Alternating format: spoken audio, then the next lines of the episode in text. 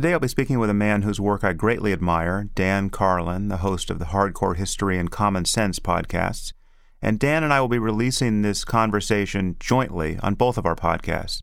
We're calling this a crosscast, which is analogous to a cross post one sometimes sees on blogs that publish the same content simultaneously. It turns out we have many listeners in common, and many of you have been urging us to have a conversation together, I think anticipating considerable disagreement on issues like the war on terror and state security and foreign policy. And uh, I don't know that we collided as much as anyone might have expected, but we had a good, energetic conversation, which I greatly enjoyed, and I hope you will too. So in a moment, I give you Dan Carlin. Hey Dan, how you doing? I'm good. How are you? I'm great. I'm great. Well, listen, uh, you know, as uh, my fans know, I have been uh, frequently referring to you as the greatest history professor on earth at the moment, and I know this uh, may uh, cause you to blush. But um, listen, I'm just a huge fan of your Hardcore History podcast and have been recommending it to anyone with ears at this point. That is very dirty pool to start off a discussion with a compliment like that. Because now, what am I supposed to say, Sam? You you said some of the nicest things, and I really appreciate them. Thank you so much. And li- listen, isn't it amazing that we're doing, we're having these kinds of public discussions in the realm of you know the virtual realm here, where everyone gets to watch. I mean the modern technology has taken us back almost to an Athens type situation where we can have these sorts of public conversations and we don't require some TV network to figure out if they can sell airtime or whatever for something like that. It's a, it's a pretty interesting new world. Yeah, yeah, and I, I do not say this to preempt any of the hard hitting criticism, yeah, which always comes, yeah, from me. That's what I'm going to do exactly. yeah, but um, I, actually, this was a, a, question I wanted to ask you though. Uh, you you refer to yourself as a fan of history, and you, you are at pains to distinguish yourself from a professional historian or the or the, the legions thereof who may in fact uh, be watching your your show or listening to it and uh, uh scrutinizing it for errors. Do you get pushback from academics? Uh, what, what's that experience like for you? Well, I have to be honest. Uh, I think my own opinion here, but I think everybody's been remarkably generous and, and nice to me um, on everything because I had envisioned a completely different kind of program when we started it. I wasn't going to talk about any sort of narrative history at all. I was just going to talk about, isn't this weird and isn't this funny? And the sort of stuff history majors used to talk about on their lunch break. And as the show evolved, the audience wanted more of the background. And so it sort of it went into territory I wasn't perhaps I, I, had never given a lot of thought to. You know, do I want to go challenge historians or something like that? And this is why we use so many um, quotes and, and and whatnot during the program because Uh, you know, I think coming from the position that you know you're not an expert, you're not pretending to be an expert. So when you make some sort of statement, we feel like you want I think I think we call them audio footnotes. You feel like you want to have someone there to say, "Listen, it's not me saying this. Here's a couple of historical points of view." You're still picking and choosing, so it's not totally fair, but at the same time, I think I build that into the way we do things. I think if I was a professional historian with all the credentials and published and all this, I would approach the program differently. Because I'm not, I make sure that every time we say something, we try to have somebody who is credible and who is trustworthy, or at, or at least who who who who we should listen to a little bit more than the podcast host back up what I'm saying. So it's it's become a, a key way that the show has evolved to take advantage of the fact that I'm not a professional historian.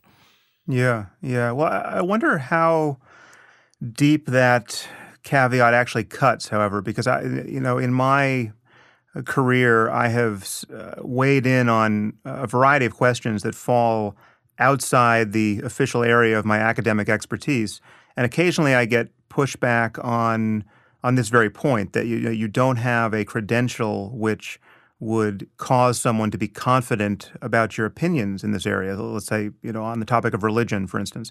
Uh, but many of these areas simply require that one read the books and uh, be attentive to one's sources and have conversations with with experts. And at a certain point, you're pay, you're playing the same language game the experts are, and uh, you know it's a, certainly appropriate to have humility and be attentive to the the frontiers of one's ignorance, but uh, you know, in science, this really breaks down quite starkly because I'm I'm surrounded by scientists who simply do not have the academic bona fides you would expect, and yet they are contributing in various areas of science uh, at the at the highest level. There are physicists who don't have PhDs in physics. There are computer scientists who don't have even uh, college degrees. I, am in I'm in dialogue with a with an expert on artificial intelligence now who never went to high school. Right. So it's it, at a certain point it's it's a matter of how you can function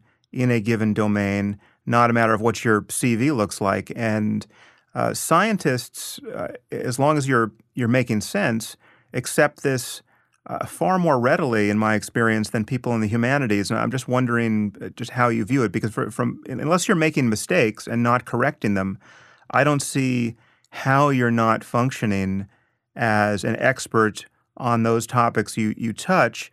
Um, and I mean, maybe there's a distinction between, you know, if, if you want to be an expert on World War II or you're at least the Nazi side of it, you really need to deal with primary sources in German, and that's that's some uh, wrinkle there. But uh, I'm just wondering how you see that. I think it sort of depends on the specialty we're talking about. So, I mean, for example, take a surgeon who who operates on people's brains. I think we can both agree that you know, you're not going to want your amateur brain yeah. surgeon coming in and saying, "Listen, I, this is I read this expert and this is how he he suggests we do it." So that there's a specific specialty there. I think yeah. bringing up the humanities though is a, is a wonderful point because the humanities, by its very nature, I mean, look at look at the subjects that make up the humanities: law, religion, language, arts, think music. I mean, these are all things with much more leeway, I would say, in terms of of even the creative than you get in something like brain surgery, for example. And and so I think I think the way to put it would be that you know you were just suggesting that people outside the expertise have something perhaps that they can bring to the table. In a lot of these cases, I think it three dimensionalizes things a little bit to have somebody from another discipline apply you know the, the mode of thinking common in their discipline to an unusual realm in other words in order to get a 360 degree view of things sometimes take a historical event.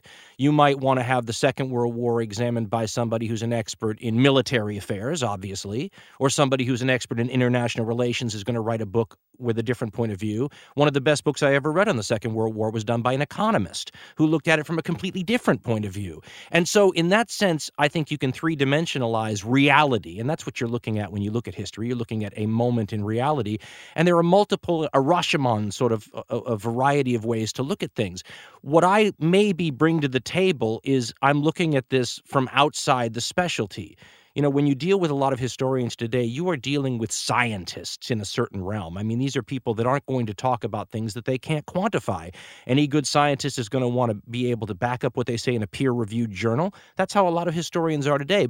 But the specialty of, of what they study takes away that ability to look at things from a farther away lens, right? So in, in 50 years ago, you would have had all these historians who would have been just fine looking at events as though they were, you know, in a satellite and give you these big pronouncements most historians today wouldn't be comfortable with that. The problem is, is historians aren't dealing with brain surgery; they're dealing with human beings, and and that by its very nature is hard to quantify and hard to get your mind around. So I guess it gives me a lot more leeway than a brain surgeon. I, I just, I, and they've been very kind with me, all these professionals. I don't think they sometimes like the way I will um, dramatize events, mm. but I but I look at this as like what what Alfred Hitchcock famously said about what drama is. Drama is just reality with the boring bits taken out. Right, and, and that's right. kind of how I look at the history show. I'm giving you the story that an author would give you, or a writer would give you, or a historian 50 years ago might give you.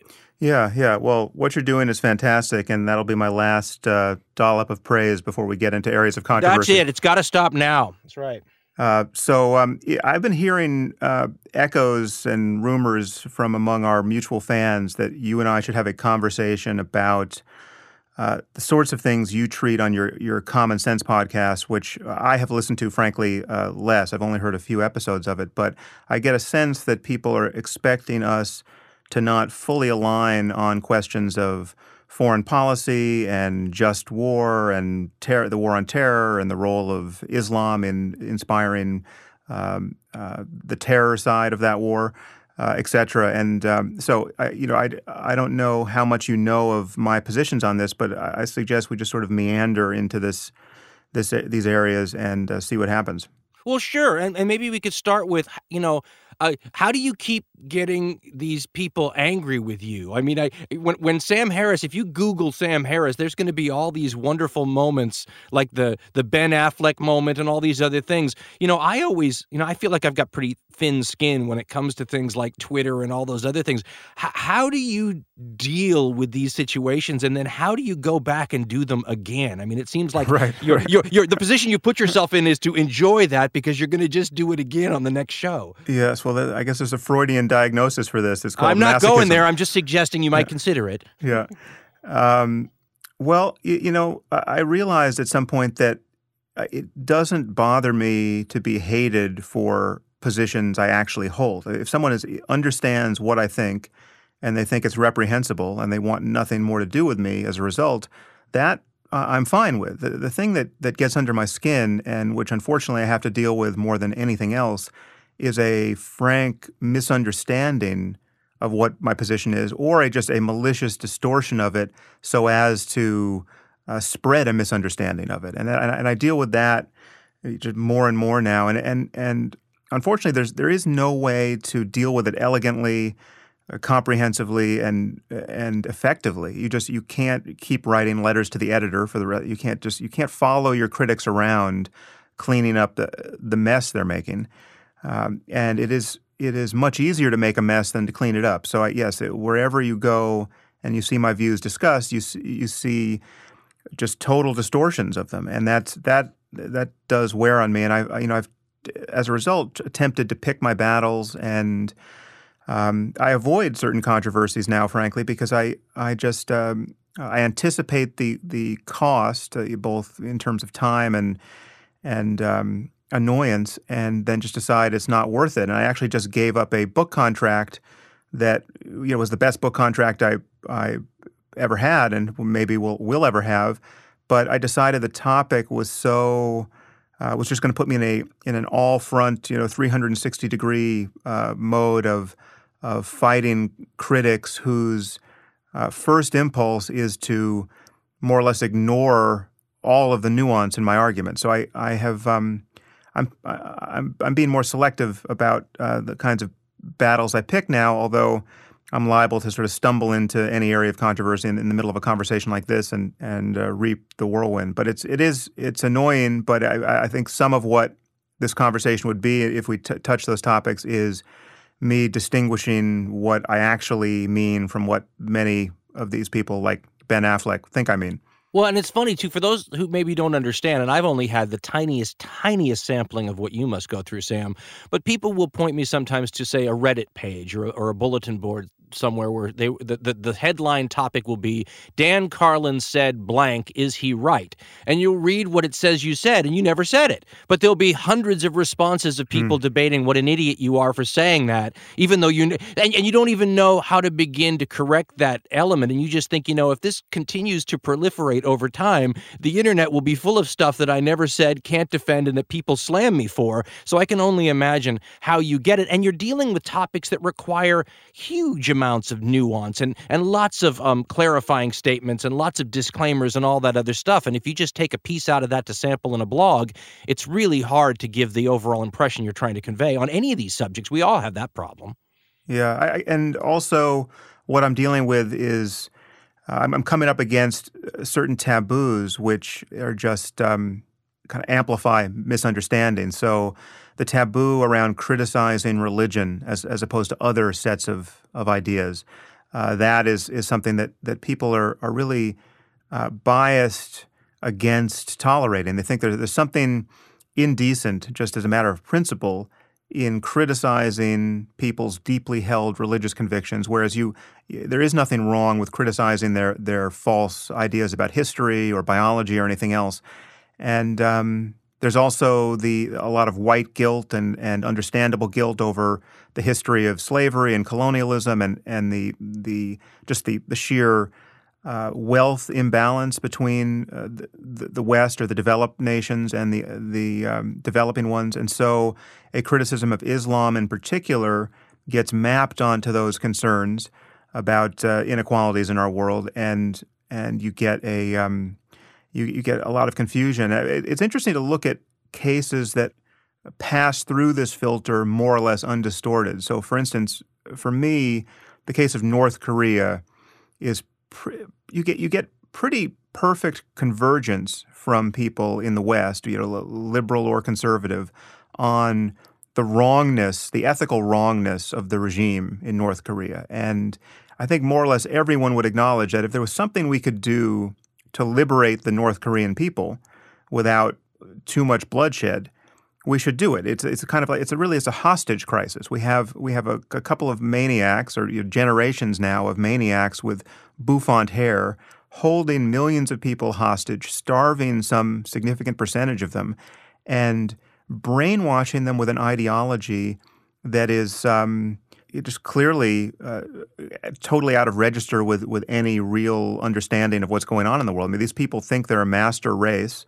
They they're they're essentially a cargo cult armed with nuclear weapons, and um, I think it's a uh, so if you if you talk to liberals and conservatives about this, that the the real problem is just a practical one. There is no way to resolve this hostage crisis without massive loss of life. They have nuclear weapons, that's one problem, but even short of that, they have so much artillery aimed at Seoul that there's no way to do it without massive without a horrendous war. So, but if we could wave a magic wand and change the situation and, and disabuse these people of their their mythology and their their their intellectual isolation and and uh, cancel that regime, everyone acknowledges that would would be a good thing. And yet, if you try to move that to a, a similar consideration of of Islamic theocratic regimes, jihadist regi- regimes, or, or, Islamist regimes, uh, things begin to break down under the influence of political correctness. And so I, I just put that to you as a potential starting point and, and uh, await your words. Well, let me suggest a difference. Um, take the North Koreans, for example, and we talk about brainwashing. I think your analysis was right on. But here's the thing if all of a sudden they allowed an actual free election in North Korea, be interesting to see the results. It'd be interesting to see if the brainwashing took hold to such a degree that people there voted to continue the regime, or if all of a sudden, you know, like uh, like the emperor having no clothes, we would see that all these people are actually more savvy and are able to resist the brainwashing more than we think and vote to do away with the regime. That'd be interesting to have. And the reason I ask that is because when I think about these Islamic um, the, the extreme regime. So, for example, the sorts of state that a, an ISIS ISIL is trying to put together, for example, or even let's just say one that that's been a more um, functional uh, and, and, valued member of the world community. Let's say Saudi Arabia. If all of a sudden you had free and fair elections in Saudi Arabia that included all adults able to vote, be very interesting to see what the results were. And so when you when you talk about the ability of whether it's liberals or uh, let's call them paleo conservatives or anyone else to look at a situation and agree that a North Korea is a tragedy and wouldn't it be nice if those people are freed? And doesn't this also apply to these um, Islamic regimes? I'm not sure. I remember getting an email from a woman, and she lived here in the West, but she was Islamic, and I had made some comments about women in burqas and and the rights of women in some of these countries, and, and I had used that as as a particular you know touchstone. And she wrote me back and she said, "Listen, no offense." But this is what you don't understand not growing up in this society. She says, I want this. I want this burqa, and she called it something else. There's another word for it. She says, and and I was raised in a society where we began as little girls to look at this and couldn't wait until we got to the age. And she said, now my views may not be representative, and certainly different regions and different areas have different feelings about this. But from the traditional, you know, little town I came from, I didn't see this as an imposition on my freedom. To me, it was a rite of passage, and it was it's a cultural change for me to see it as some sort of inhibition. Because here in the West, I think she should have the right to wear a miniskirt, which is not something that might have occurred to her. Um, and so, in other words, if you could go to these areas that that the ISIS folks are beginning to take over or lose, as the case may be, and ask what the people there want. It'd be very interesting whether or not they want to be liberated. And, you know, you can have two kinds of liberation. You can have the pie in the sky one where we say, we're going to liberate you, and in 50 years, you're going to be like Germany is today. Or we can liberate you, and you Sunni folks will be living under a bunch of Shiites who take advantage of you all the time. I mean, it, it's not a perfect world where we can offer these people a panacea either. So they're often making the same sorts of choices in their heads that we're making at the ballot box, which is, are we going to get a lot of difference if I vote for this Democrat or this Republican? Nothing seems to change. So you start to vote for lessers of two evils. I think those people would react in a similar way. Um, so, so I guess what I'm saying is there might be a difference between a, a country where it really does look like all these people are captives, like North Korea, and another country like Saudi Arabia, where you're just not sure if you actually polled people in a free poll if they would say they wanted to continue to live like that or not. There may be a cultural difference it's hard for us to notice. Yeah, well, I, I think this this goes to the foundational issue of whether anyone can want the wrong things and whether there's a place to stand where you can say that they in fact they do want the wrong things. They have been brainwashed as i said in the case of north korea or uh, some some concatenation of causes has led them to has trimmed down their worldview in such a way that, that doors to human flourishing are, are closed to them or closing to them. And someone outside that culture, someone who has not been brainwashed by it, could open those doors. So, for instance, you know, literacy for women. Uh, I think uh, that is an intrinsic good, and it really doesn't matter how many women you can get to tell you from behind their burqa that they don't want to read. They don't know what they're missing. It's possible not to know what you're missing. And, and I think uh, once you strip away political correctness, you have to agree that being born a woman in Afghanistan any time in the last 30 years was to be unlucky, was to, was to be an unlucky woman by and large. Now, it's not to say that you couldn't find one happy woman there who, if, if given a chance to sample all of the human experiences on offer, would, for whatever reason, realize that she is happiest in a burqa, not reading. That's possible. But uh, that's that's not how uh, most of the women there came to live the lives they're living. These lives have been imposed on them, and for the, for the most part, when you when you listen to the expressions of relief and humility and clarity uh, that that you get around this notion of of of wearing the veil in the Muslim world, I don't hear it too much around wearing a burqa, but wearing uh, lesser veils like the hijab. You are hearing that as a response to the thuggish misogyny of the men in those cultures. Women are treated like whores and considered to be whores if they're not appropriately veiled.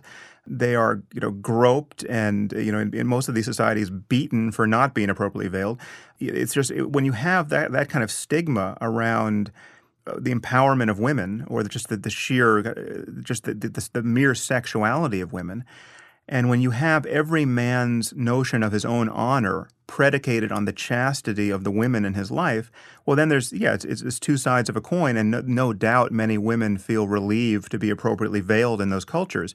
And I'm also not holding up the miniskirt as the ultimate example of uh, psychological health with respect to variables like youth and beauty and and female sexuality, et cetera. There's, there's, there, there may be interesting things to talk about there, but I don't think there really is much daylight between these theocratic societies within the Muslim world. I'm not saying all of the Muslim world fits this description, but when you're talking about the Taliban or ISIS or any of those uh, contexts, and something like North Korea, which we recognize – uh, rather readily to be a, a, condition of brainwashing in a political cult as opposed to a religious one. But what do you and see? This is where I always have have my issues with that. If somebody were going out there and making, and when I say somebody, I mean somebody in our government. If somebody in our government were standing up and saying, "Listen, part of what we're doing in this world is making a world safe for women." Um, to walk the streets and to vote in their societies and to drive and to enjoy everything.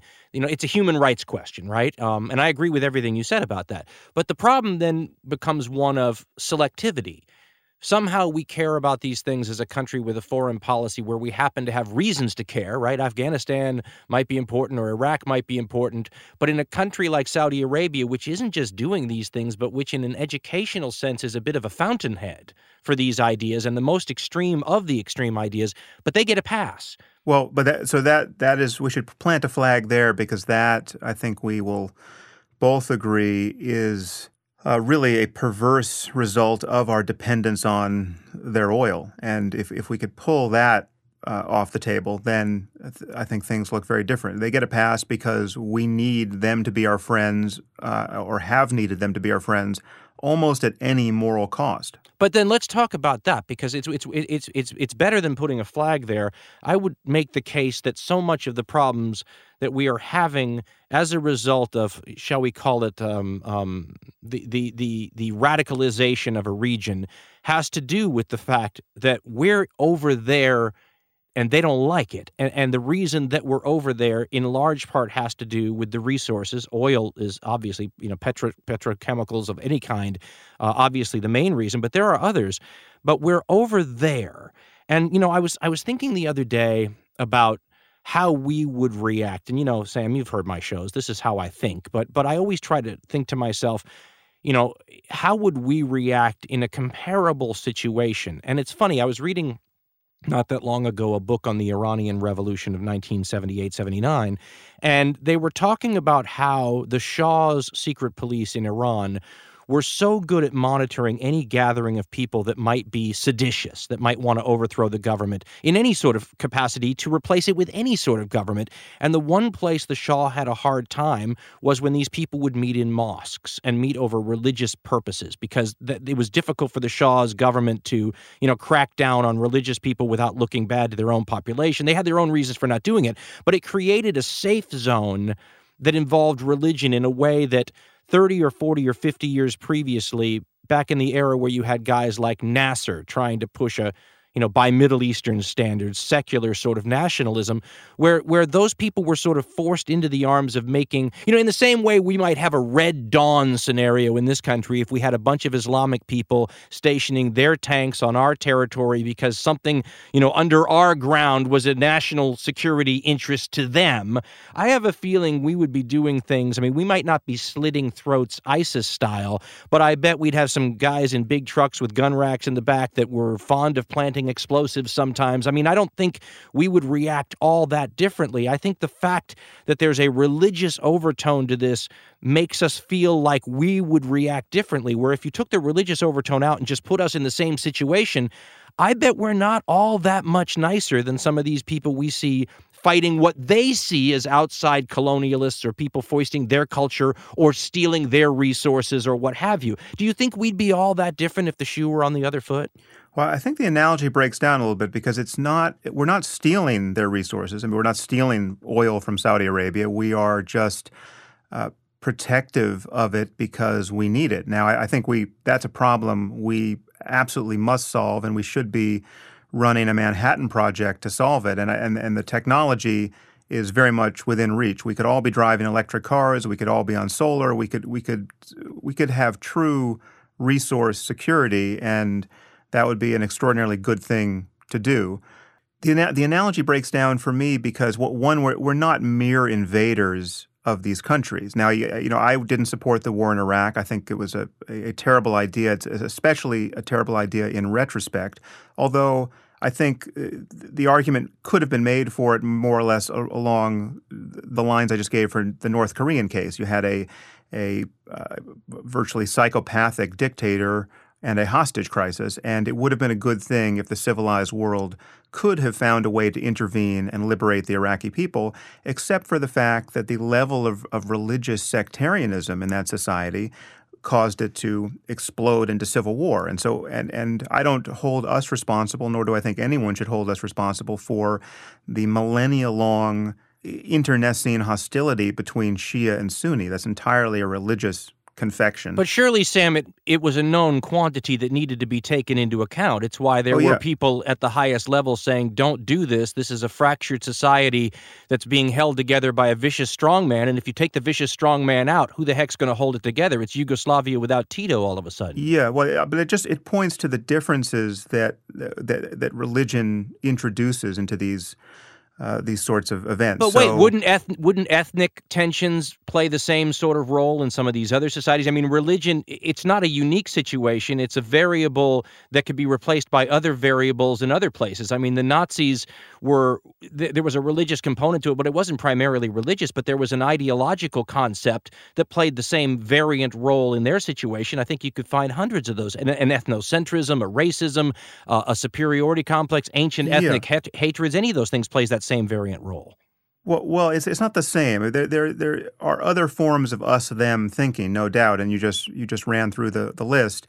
Uh, so racism and xenophobia and and uh, any kind of in group out group tribalism is gets people to go to war with each other uh, periodically. But the the notion of paradise I think changes the equation significantly, and which is to say, true belief in paradise and as uh, and uh, in martyrdom as a way to arrive there. In fact, as the most reliable way to arrive there. And the Christian tradition really has never even had that the way it exists within Islam. And um, so the, the the psychological phenomenon that I'm most focused on and most worried about, frankly, is the, the fact that you can be someone without any political grievances. You've never been mistreated by anyone. You're just a guy who grew up in the suburbs of, you know, Marin County or uh, Maryland or or any of these places where we've seen people uh, so-called self-radicalize, where they, they, they an internet meme gets into their head. They may have been born Muslim or not, but at a certain point they decide, well, Islam is really worth looking into, and they read the books and they go down the rabbit hole and they decide, yeah, you know, jihad is incumbent upon every Muslim male. There's nothing m- more beautiful or important to give your life over to. And paradise really exists. It really is waiting for me.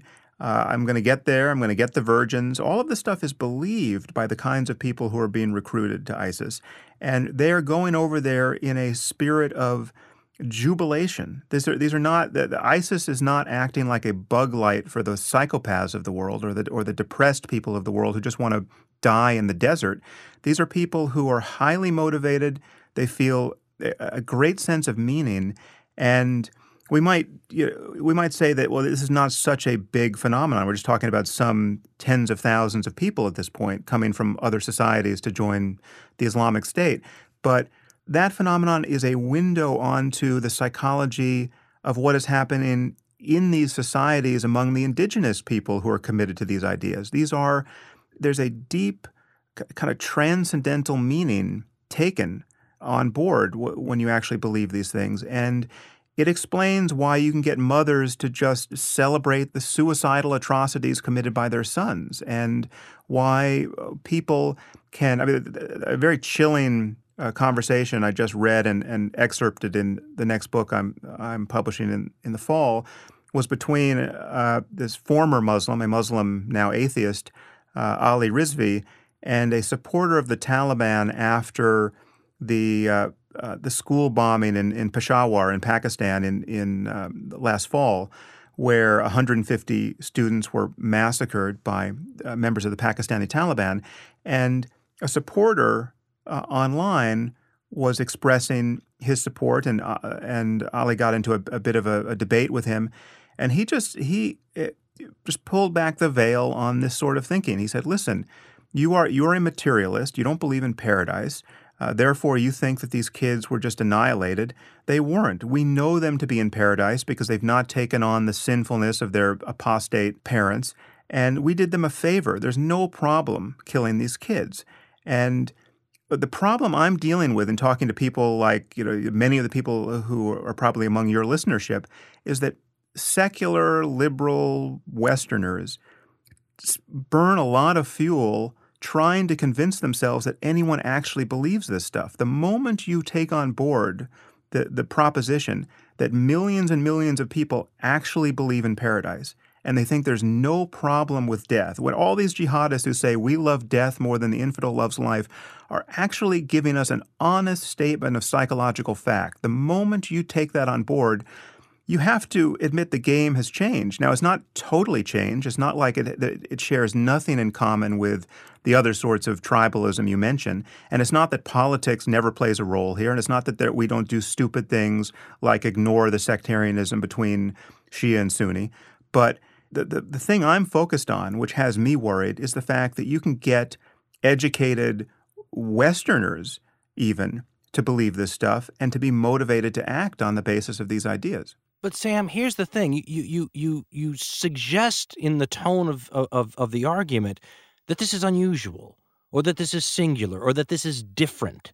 It's a variant of of human behavior we've seen over and over again, especially in what you know. I was having a, a, talk with a Southerner not that long ago who was talking to me about the Civil War and talking about the American South before the Civil War as what he called an honor culture.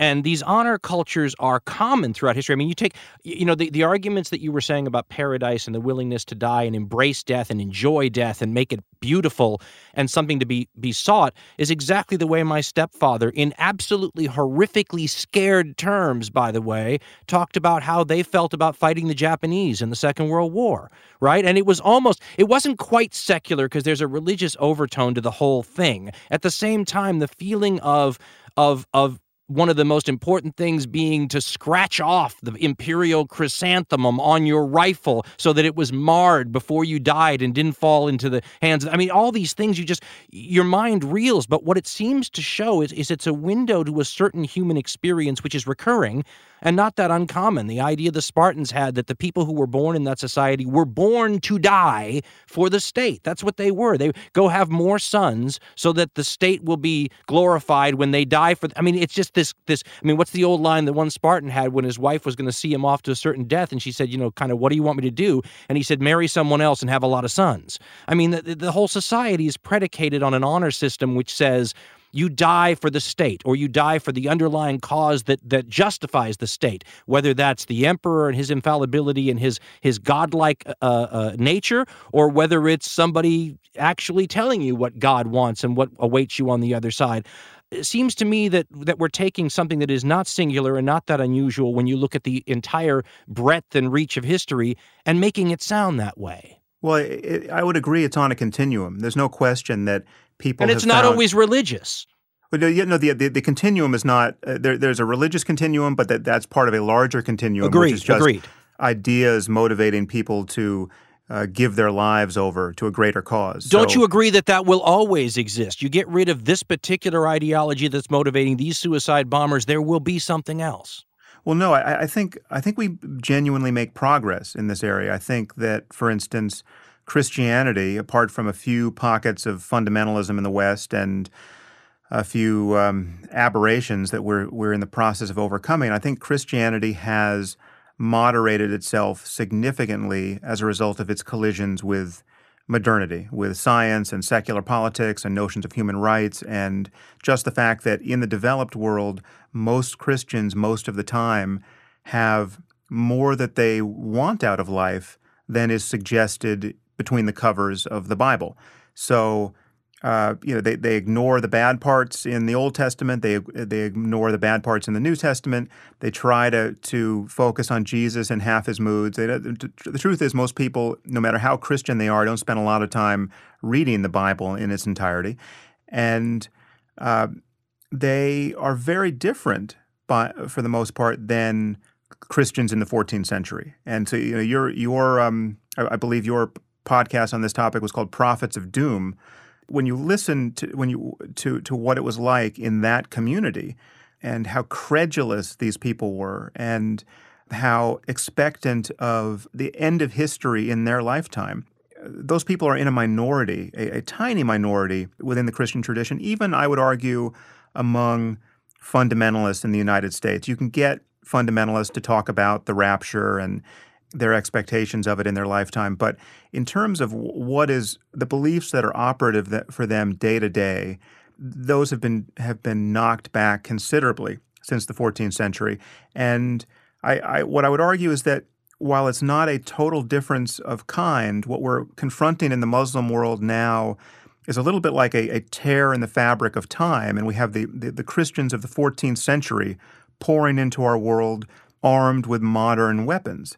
And again, this doesn't cover all 1.6 billion Muslims, but it covers a disconcerting number of people throughout the world, in Muslim communities, East and West, who are motivated, animated by a very literal and comprehensive reading of these texts, the Quran and the Hadith. And there are a few differences between Islam and Christianity that make it even more incorrigible than Christianity was. The Quran does not have a line like we have in Matthew render unto Caesar those things that are Caesar's and unto God those things that are God's.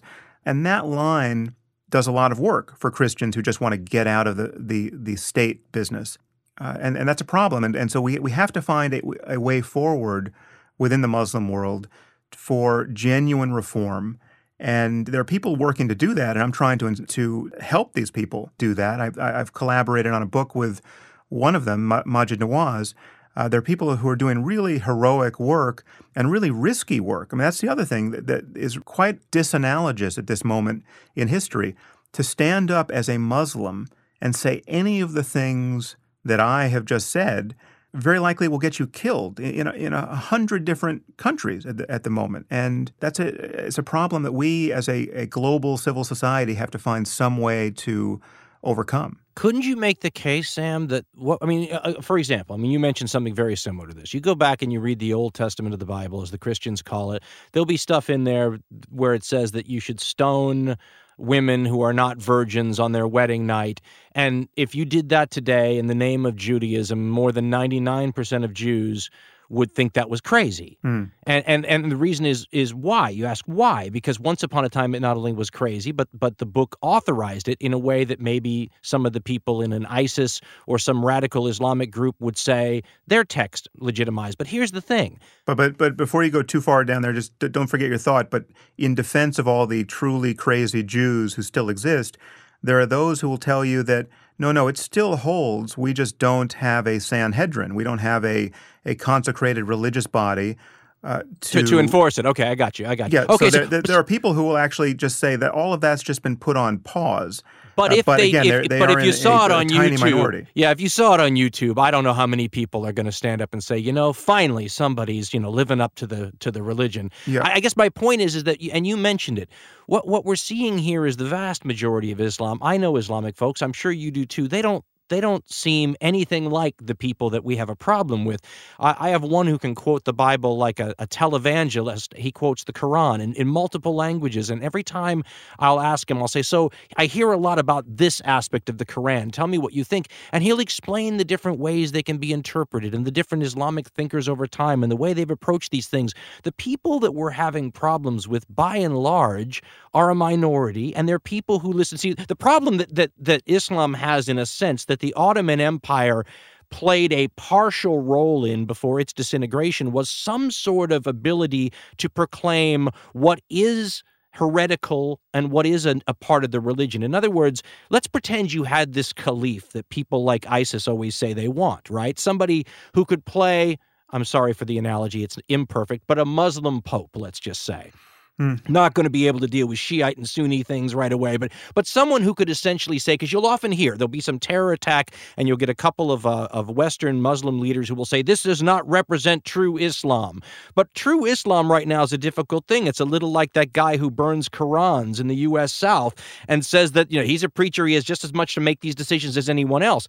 If you have a caliph who is a religious leader who can say, listen, I can't stop them from doing that, but let me just tell you, you do that, and that seventy-two virgin claim is not going to come true.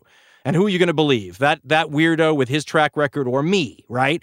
That that's missing in the system. And this is why, you know, if you look at the problems that we're having with Islam, the vast majority of Islamic folks are embarrassed and horrified by the whole thing and are getting blowback in their own personal lives. People who wouldn't hurt anything pay the price for people who would. And, and so and so you turn around and say, what can we do? If you want to win this war, if you look at this as a war on Islamic extremism, then to me, and you know, this is what what I studied in school. I studied try to try to come up with victories, right? Mm-hmm. Military mm. victories.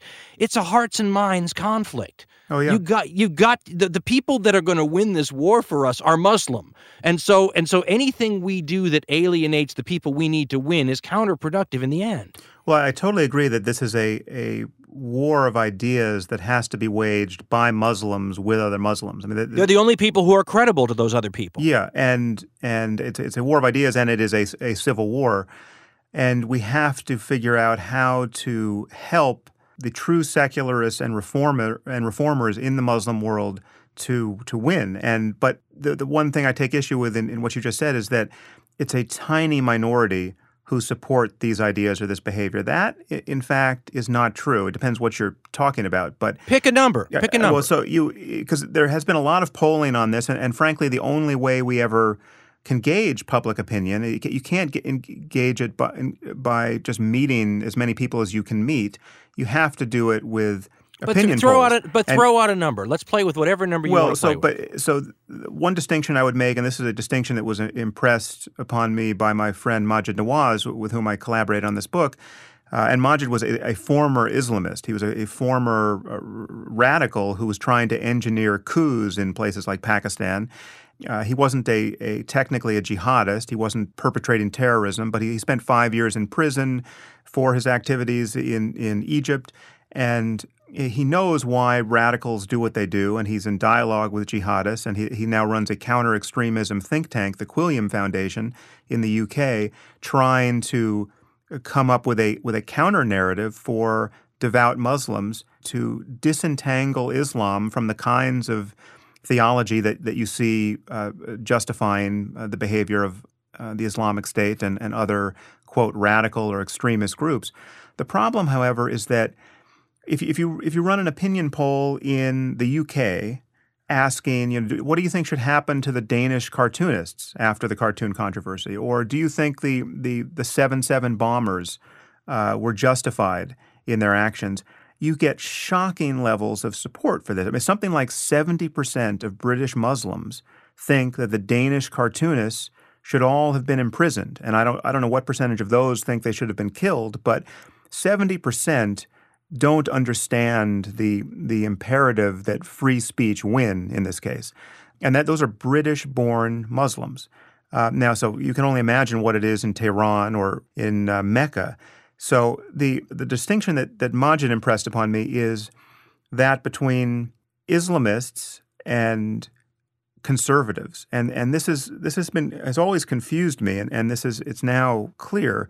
And this is actually the distinction I was trying to make on on that show with, with Ben Affleck, and uh, you could see the results there. Islamists are people who are trying to impose Islam on society politically. They want they want a, a state religion wherever they happen to have a state or whether where, where, wherever they live. They want society to be obliged to live under Sharia law. And jihadists are the subset of Islamists who are willing to do this through violence immediately. The, the broader set of Islamists just want to do this through some political process, but that the goal is Sharia law for everyone. And whether you're a Muslim or not, you have to live under an ascendant uh, and triumphal Muslim state. And this is this is a global aspiration. Now, most Muslims are not Islamists, and I, I, think the percentage is somewhere around 15 or 20 percent worldwide are Islamists. And there, there are differences among Islamists, but what is, Islamists agree that Islam has to become the global religion, and there's no way to separate politics from religion. The rest of the Muslim world, now we're talking about something like 80%, they're not Islamists. They don't want their religion imposed from the state but a majority of that 80% is absolutely conservative in their views religiously. So they have views about the veiling of women and the honor implications of female sexuality and the appropriateness or, or the acceptability of homosexuality and uh, free speech, etc., cartoons about the prophet. They have very conservative views, which in any given moment may seem to align them with Islamists and jihadists and, and you know, the people who burn embassies in response to cartoons. But when you ask them about how they feel about the, the Islamic State or about Al Qaeda, they will tell you everything you would be consoled to hear. Of course, they hate Al Qaeda. Of course, they think Al Qaeda has hijacked their peaceful religion and they want nothing to do with it.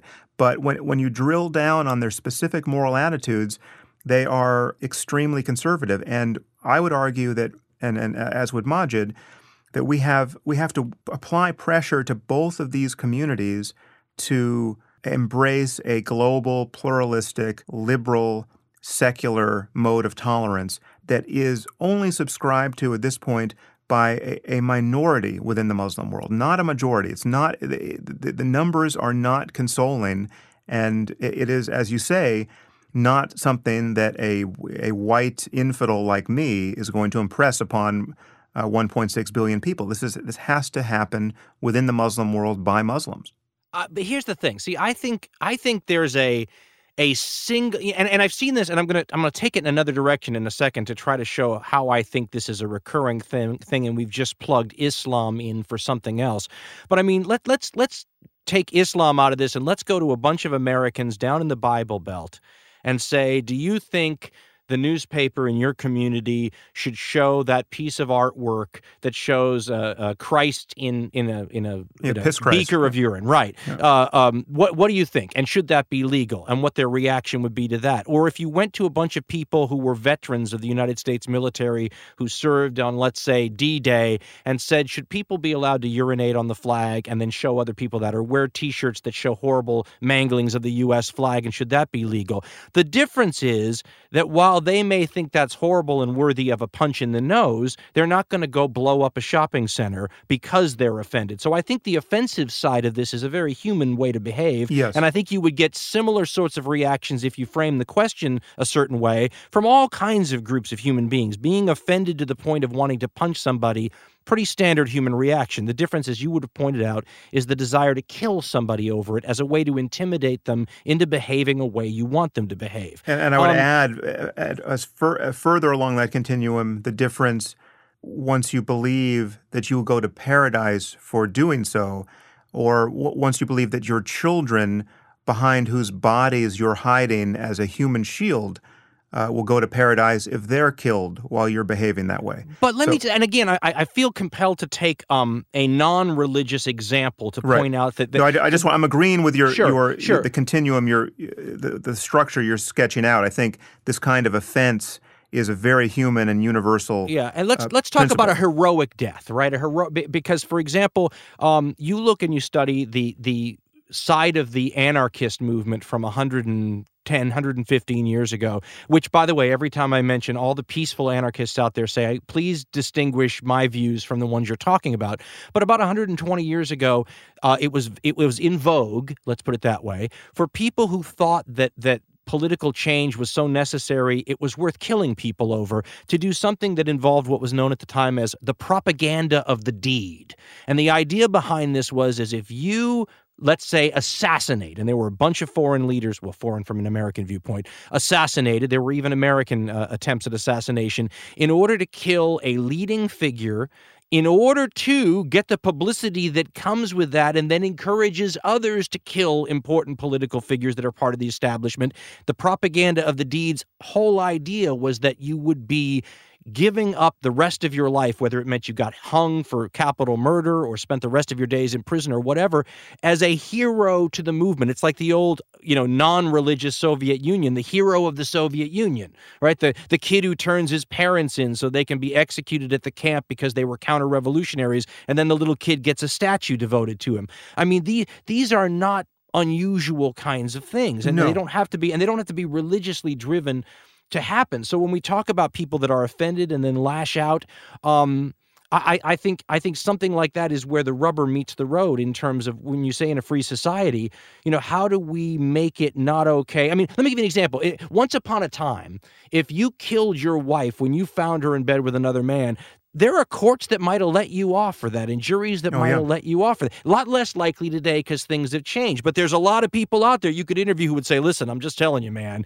if you find your spouse out with somebody else and somebody gets shot, you know, not that not that hard to understand. So I mean, I think you may you may have made a case when you talked about the time fabric ripped open and we're seeing a bunch of people with a mentality that used to be more widespread or that runs counter to modern liberal secular sensibilities at the same time, it's like saying that a bunch of people have a worldview that's dangerous and wrong, and the way we're going to, to solve that is by bombing and and and do and doing things that end up providing propaganda to the people you're trying to beat that they can then use against the people we're trying to convert or at least keep on our side to say, see, these people talk a good game, but they kill women and children too. And you can talk about things like intention all the time, but if it's your kid that gets caught in the crossfire when we're trying to get a bad guy in Pakistan, there's nothing I'm going to say to you that's going to calm you down and make you rational and not make you think I'm going to go get the bastards who did that to my kid. So you're creating the next round. You know, you know, what I was going to go, if you remembered my train of thought, what I was going to go with this is say,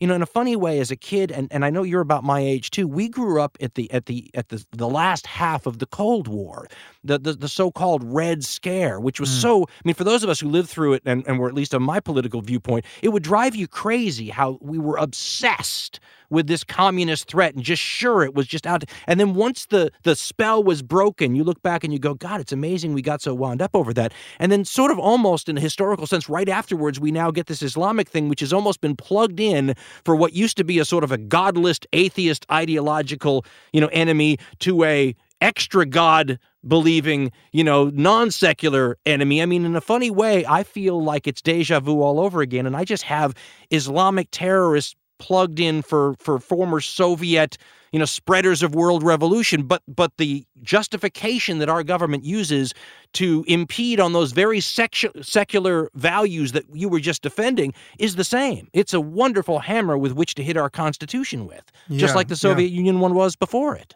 well, it, it, did get plugged in, but it, we should recall that it plugged itself in. It, we had September 11th, which was a a moment where history intruded into our lives. I really, uh, you know, I don't know how you felt, but I really felt that was the first moment where it was absolutely clear to me that I was living in history of the sort that uh, I had read about in history books, where, you see that things can go totally into the ditch uh, at a mo- in a moment's notice, that, that are forces aimed at your life that you were not aware of uh, and all of a sudden, uh, there really is a, a burden in the current generation to get the the maintenance of civilization right. But I agree with you. There there are many similarities there, and I uh, you know I, I, think we should be dropping bombs very selectively. I think the problem of collateral damage is a huge one. I don't think we should overestimate the number of people who become radicalized as a result of our collateral damage. But I think I think it is a genuine phenomenon. But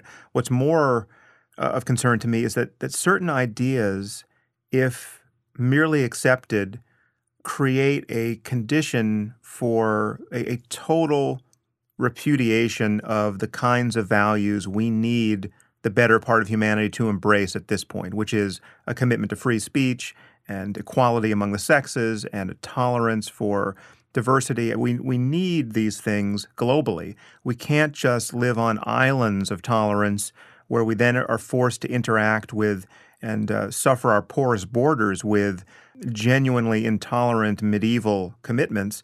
Uh, so we need to spread this worldwide, and, and, and it's a it's a big problem. I, I want to I feel like we have dealt with Islam as much as we we need to at the moment. I want to actually make a lateral move to a, a similar topic, and ask you what you think about these recent this recent controversy around the Confederate flag and uh, whether it can be um, displayed uh, on the state house in South Carolina or in the, uh, on the license plates of of uh, people who are fond of it. But I don't um, want to let you. I don't want to let you run away though with the idea of that we have to spread and we have to change these kind of things because I think because okay, I think okay. I, well, well so maybe you can carry it through to here because I'm saying also we need to spread this within our own society. Okay. So we we need to spread this uh, to the South as well on this particular okay, because, I think and, there's a Wilsonian, yeah. um, idealistic rainbows and unicorns side to this idea that we have to spread um, our view of things to other people's. And and listen, if you were going to say Islam, that's a big enough problem. But I mean, there are places like China that call what you just mentioned and, and framed as a sort of a human rights question, a universal minimum standard, shall we call it, for for modern people to embrace ethically, and and call those Western rights. Okay. I mean, it, right, and, but they're but they're wrong. I mean, I, I am comfortable saying they're wrong about but that. how now, do you change there, things, it? There are things we're, we're we're I'm certainly wrong about too. I mean, my I, I don't think that that I am in possession of the perfect uh, moral code, which which uh, I, I, you know I don't have to continually re-examine. But uh, I think it's it's fine for us to believe that on certain points we are right, and other and and we we now means not just the United States. I use the phrase the civilized world. I mean, that, uh, how that maps on to the developed versus the undeveloped world is not uh, not totally clear. I'm talking about people who are committed to freedom of speech and scientific progress and all of the intellectual and ethical virtues that allow strangers from different parts of the world speaking different languages to effortlessly collaborate peacefully on a common project of building a world where we can flourish. And so, But- we, but so Sam, I view it as a global don't think- civil society that is struggling to be born. I don't think that the majority of listeners to these podcasts are going to disagree with that as an ultimate goal. The problem in this world is that there's a lot of very powerful states made up of hundreds of millions of people that have a different view. The question is is how far are you willing to go in a crusade, essentially, whether it be a moral crusade to shame them into behavior or something a little bit more muscular involving drones in the Middle East and sanctions or whatever you want to say, to get these people to convert to your view? I mean, if if if several major countries, let's say China and Russia now, decide that they don't like the view of an open internet, they don't like the view of free speech and all that, what the heck are you going to do about that? I mean, there's a big difference between deciding all of a sudden that you're going to impose Western values on a small, relatively defenseless country, or you're going to impose, you know, United States values on a large chunk of the world that is hostile to them. This idea that it's our job or responsibility or duty or whatever you want to say to take our belief system and spread it elsewhere, while it may be morally defensible and justifiable theoretically, has awful, realistic, real world consequences. Oh, I agree. I, I don't dispute any of that. And I think- Thermonuclear war once upon a time. Well, yeah, yeah. But what you're describing is a practical limitation on our good intentions. It's possible to apply pressure to a society in an attempt to make that society a better place. And it's possible to fail in doing that, given how hard a task it is, and to make it a worse place, to create more suffering than, than was otherwise there. Uh, and it, it, presumably it's possible to, to succeed uh, and actually liberate a people who would have been uh, immiserated for another generation under the current regime, but you came in there and changed things for the better. I think I think and anything in between those two poles is possible. I totally accept the spirit of your skepticism that, that we, are not well equipped to invade uh, and painlessly uh, and surgically remove a bad regime and then through mere conversation and our powers of persuasion change the retrograde attitudes of the population and improve things. This is not something we can easily do. And so I think our uses of force really should be trimmed down to uh, what is absolutely necessary to get the worst actors out there who we know are already culpable for terrible crimes. Yes, but what do you do about the worst actors that we cozy up to? I mean, one of the complaints I always had during the Cold War is that, you know, this was always portrayed as a values conflict, right? The values of the ethical West versus, you know, the people that wouldn't allow elections and di- and ruled their people, you know, against their will. And then we would go as a country and help either keep dictators in power or foist dictators into power over people because we were afraid that if those people were allowed to vote, they might vote for our adversaries. In other words, not living up to the very ideals we claim the entire ideological conflict was about. So, for example, when we talk about, I mean, one of the parts of George W. Bush's speech after 9 11 where he talked about, okay, the gloves are off, and, you know, if you support terrorism, you know, you're in trouble. You, you know, you're either with us or against us. And then Right. you're hands off a bunch of our allied countries because whether it's oil or whatever you say, I mean, Saudi Arabia is the, the great example for all time, but they're not the only ones. Um, but but I mean, when when you let them off the hook, to me, that's all bets are off. To me, that shows you the reality of the situation beyond the talking points. You know, there's a you know, uh, there's a big difference between what governments, all governments, say they're doing and what they're really doing. And I think sometimes we take them at face value too much, and you need to look at see what they're really. Sup- I mean, the Saudi Arabian thing is a perfect situation. If you're really going to defend Western values and and try to take on what you might call radical or deadly Islam for people who think that they're going to paradise, don't you have to say we've had enough with Saudi Arabia? And let's understand something. When I said we take their oil, the people of Saudi Arabia are not the ones getting that oil wealth unless they're getting it trickle down indirectly. It's this cabal of people that run the country that we help keep in power. It's a very different situation than if Saudi Arabia had free and fair elections and some sort of representative system. But Well, we no, they- keep, but we they are keep the one getting- they have. Getting, I mean, they, that, that's the problem with Saudi Arabia, and it's a problem with any of these petrostates where they can just pull their wealth out of the ground. They can just buy off the people and never have to respond to their political concerns. They just pull they their wealth out of the them. They don't buy them off. They flog them if they say something against the regime. Well, yeah, but very few do. And yes, I mean, I'm not defending Saudi Arabia at all. I'm just saying that the fact that we can't do anything other than pay lip service to our values when confronted with uh, with Saudi Arabia in particular is a symptom of our total dependence on oil. But if oil were worthless, we could take a very different line with them. I'm not saying we would invade them because that would be analogous to all the other misadventures we've had in the Middle East. But we could take a very hard line, whether it was sanctions or just non collaboration with them. We could treat them like the world began to treat South Africa during apartheid. Because can you uh, win this war, Sam, unless you? I mean, that's what I said to go back to the George W. Bush speech when he said the gloves are off. You're, you're with us or against us, and then I mean, you got to win this war by by shutting down the ideological fountainheads. And when you don't, it looks like you don't either want to win the war or you don't think we can win the war. In this ideological Islamic hearts and minds conflict, if you don't go to ground zero of the people polluting the hearts and minds and saying, listen, the first thing that has to stop is this money to these religious schools that tell people they're going to heaven if they kill an infidel, right? Yeah, well, I think that's certainly part of it, no question. I mean, Saudi Arabia has been exporting Wahhabi Islam for decades, and while while they're a, a minority in the in Muslim world, they have captured most of the mosques worldwide. Yeah, It's- who's I- making the textbooks? Exactly. yeah, so they, they, they just they export the literature, they they create the madrasas, uh, and it's all very well funded. And perversely, we've been funding both sides of the war on terror. So that that that's a, a genuine problem. But everything you've said here, you, you've sort of you've said it in the spirit, I think, of thinking that it muddies the water uh, ethically, and I don't think it does. It just muddies it practically. So yes, there are dictators we have not been able to distance ourselves from and have, have even actually decided to support simply because they're the lesser of two evils, because presumably would want a better dictator th- th- there. We would want a, a truly benign one, but because there's not a benign one on offer, we back uh, that horse because the alternative would be Islamic theocracy. uh, And what? But in what happens then when the when the people who finally overthrow that government that wouldn't have been able to stay in power that long without our support? What happens when those people inevitably? I mean, if you believe the old idea that the people will inevitably take power back, what happens when they inevitably do? I mean, this is the problem we have with Iran.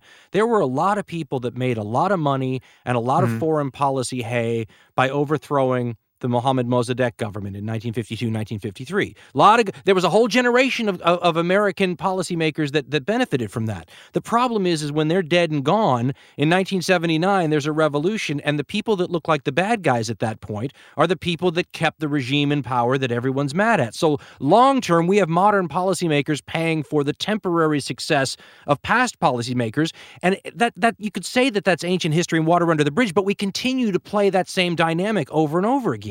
Yeah, and it's a problem, and it's it's it plays out differently depending on the country. So the, the, the Arab Spring has been different in different countries. Uh, Tunisia is not Egypt, and it's not Libya, and and it's it, there there are differences. Uh, what we have to get to at some point is a majority of human beings converging on the same kinds of values and aspirations, and how you work that magic is the problem we're discussing. And there, I- you know, I think there are transitional moments in societies where the, the society is not ready for democracy. If you just open the polls and, and you know stain everybody's finger purple, what you will have gotten is a vote for a Sunni regime that is, is going to turn around and kill all the Shia in the in their midst, uh, or vice versa, and be in, in perpetual war with the West. And if you had just engineered things slightly differently, or just waited uh, ten years or a generation, or just got lucky, you would have a society that's ready for democracy, that has that is sick of theocracy. I mean, arguably, Iran is closer to that than than most countries we might name here. I, I think Listen, that, I'm a th- wait thousand percent on the Iran thing, and I think that would be the biggest game changer in the region. And of course, everything we're doing is probably working against what what, what a good outcome for us would be in that region. But here's here's the problem with the tone, though, Sam. The tone is that somehow, you know, when we say we're these people are not ready for democracy, we act as though we are part of a cabal of nations or or an i- international community that gets to decide this and say, you know what, El Salvador, finally you're ready for democracy. And and, and by the way, on a probationary and you know, we'll see how you use it. But I mean, I guess what I'm saying is that there's there's a part that just says the part of what upsets, I think, people in smaller countries is this idea that it's our job to make the decision when you're ready for this or that. See what I'm saying? Well, it's, it's just we have to pull whatever levers are within reach so that we, we have a decision uh, with respect to who we're going to collaborate with economically or politically. So it's an, again, I think a, a good analogy is uh, South Africa. At a certain point, the global culture decided – all right, what's going on in South Africa is ethically and politically unacceptable. The jury is no longer out on questions of this kind, and it's time we not only paid lip service to this, but we actually made our common interests known globally. But Sam, uh, that's not how it happened. Our government pushed back against that forever. I mean, in the 80s, I was protesting the Reagan administration's involvement in, in helping to prop up the South African regime. It was, I mean, my God, there were artists who wouldn't play the city. I mean, it, was almost right. a grassroots effort as opposed to a government effort. And a lot of times, people that were against that were fighting our own government who was still supporting that regime. They were yeah, the yeah, last no, ones I, to not, cave. There, there's, there's a, we're all, we're trailing a history of, at best, you know, moral, morally confused policy with respect to our, our propping up or supporting or collaborating with foreign governments that, that have been acting badly uh, domestically. So yeah, there's no. We have a lot to atone for. But, but the but question are you, but is, are you making when, it... when can you st- when can you start being good? When can you start being wise in any given I think you're making history? an assumption that, that that there's a motivation amongst the people who are decision makers that doesn't exist. I think you're thinking that they're thinking now who can we collaborate with and then who who shares our values when I don't think that's their intention at all. Now they may have a PR firm that they hire who says what their intentions are, but I think their intentions are resource extraction, making sure we have a footprint in the region here there and the other I mean I don't think that that these benign ideas that you're talking about are actually being debated very much in the halls of power. Uh, and I've been there. I've, I've been at some of these debates where part of what we talk about is okay, who's going to use whose spare parts in their military so that we can sell spare parts. I mean, I mean, I think your your idea that they have these discussions about international morality at the highest levels is only for public consumption. I don't think they do. No, well, I think I would admonish you, just as you admonished me, not to take at face value what the, the PR representative of any government would say uh, as to the nobility of their motives. I would admonish you and your listeners not to be so cynical as to imagine that no one ever has good, even self sacrificing motives in government. I mean, the, the, governments are just filled with people like you and me, and there, there's the whole range. There are psychopaths in there, and there are undoubtedly a few saints in there, and everything in between. And so it, the motives are always mixed. And yes, we have a uh, we privilege our uh, well-being, our being you know based on the nation-state model uh, of our national interests over the interests of other countries to some degree. But the question is, you know, what what is the coefficient there? I don't know. It's it's not, and it's I think it's always coming down. Uh, and when you look at cases like you know Rwanda, right, where we didn't get involved but now we retrospectively feel like we should have been involved because we just presided over a genocide. Those are cases where we don't really have interests apart from humanitarian ones. And there, I think there are pure examples where, you know, deciding to get, however, tentatively back into a war in Iraq to save the Yazidis from annihilation at the hands of ISIS. That was, you know, many people think we didn't do enough, we didn't act quickly enough. Um, we seem to have done just enough to save a, a fair number of people um, from starving to death on the side of a mountain. That wasn't based on our lust for oil, or I mean, we don't. Uh, the Obama administration doesn't want to go near Iraq or Syria uh, with a ten foot pole. They're being dragged, kicking and screaming toward any involvement there because of what a fiasco the last war was. The last two wars were, and yet we had to do something there because to do nothing was to just watch women and children buried alive, you know, crucified. I mean, just the worst of the worst of human misbehavior. And again, it's not you but have Sam, to why do they at care? least your own level of moral compunction to most people in government. Now, the, the system is stacked against them, but no, but let me th- they, let me throw an alternative. People. Let me throw an alternative scenario at you. The alternative scenario is we let people, it, it, as if it was our job, if we were the God country, mm-hmm. uh, we let people die in huge numbers all over the world every day. The reason that the government cared about that was because it was going to be a political embarrassment and horrible nightmare for the policymakers at hand if it looked like, you know, all of a sudden they were going to have blood on their hands the way the entire situation was framed if they didn't act. I think they acted for political reasons and to protect their ass because if they if those people if all of a sudden the nightly news is showing all these dead women and children, who are they going to blame? They're going to blame the administration for not acting. It's not some high-minded idea. The administration didn't go into the Sudan where a bunch of people were all of a sudden in trouble in a place like Darfur. They went in a place because they thought, "Oh my god, our hands are dirty dirty here. We're going to take a huge political hit. The Republicans will destroy us in Congress. We'll look weak. We'll look like we're losing Iraq. Do something.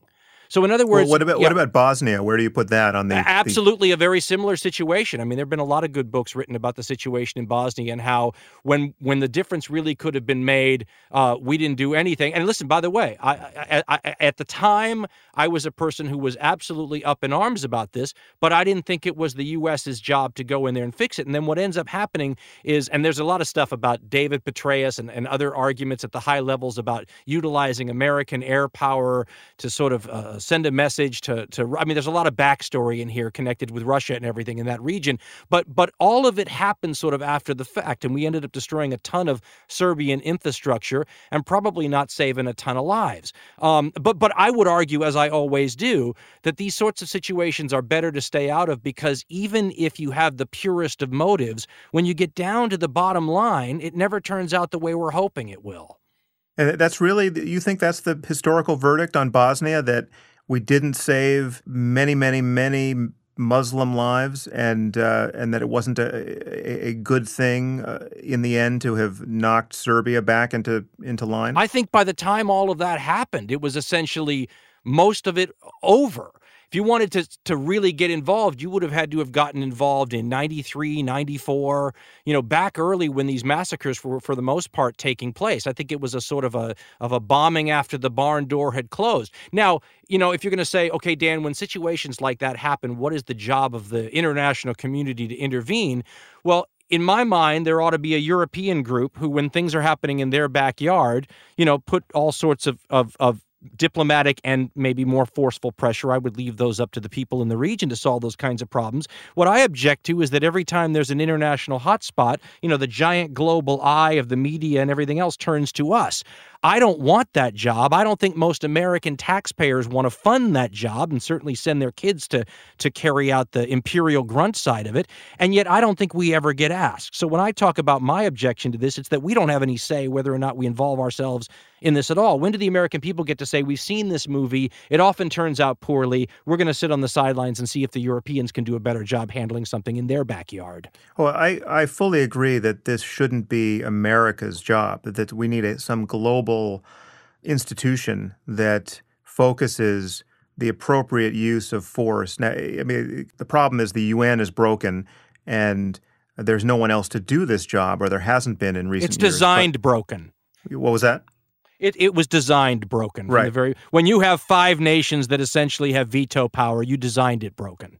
Yeah, yeah. So uh, th- uh, that's a problem, and but but the, the the reductio ad absurdum, from my point of view, of the kinds of concerns you're expressing, though, is pacifism, a, a, fundamental unwillingness to ever get involved, even if you have the power to do so.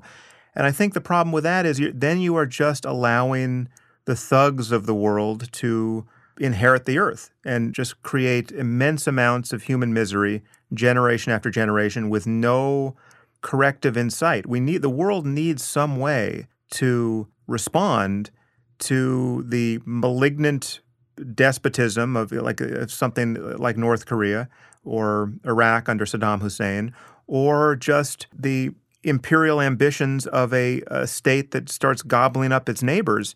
And uh, what we're talking about, at least to my ear, is how difficult a project that is rather than whether or not there should be such a project. But uh, I, I, I keep hearing you say things that cast fundamental doubt on the project itself and seemed to recommend a kind of isolationism for the U.S. at this point in history and just a, a an unwillingness to use force even when that force can be surgically applied without too much collateral damage or any, and uh, where you can actually get the bad guys and create a, a context in which, if moderates and reformers and rational people are going to seize the stage, there's not somebody with a whip or a Kalashnikov preventing it. I've always thought it was interesting that advocating a foreign policy that's the same as more than 95% of the countries in the world that that would be called isolationist because 95% of the countries in the world are not isolationist and yet I'd be happier with their foreign policy than ours it's a foreign policy that says that like any nation state we have interests but our interests are not everywhere all the time. When you can say we go to war to protect our vital interests, but our vital interests are everything or anything, then you can go to war for any reason. I mean, there's a book, and you've probably read it. It's called Not a Suicide Pact by Richard Posner, who tries to give you a rundown of the Constitution allowing basically anything in times of war to mm-hmm. safeguard the nation. The problem with this view, because it's certainly right. I mean, if you examine the legal history, the Constitution gives extraordinary power to the president and the executive branch to run wars in wartime. The problem with the thinking is what happens if it's always wartime? What if you have temporary martial law forever?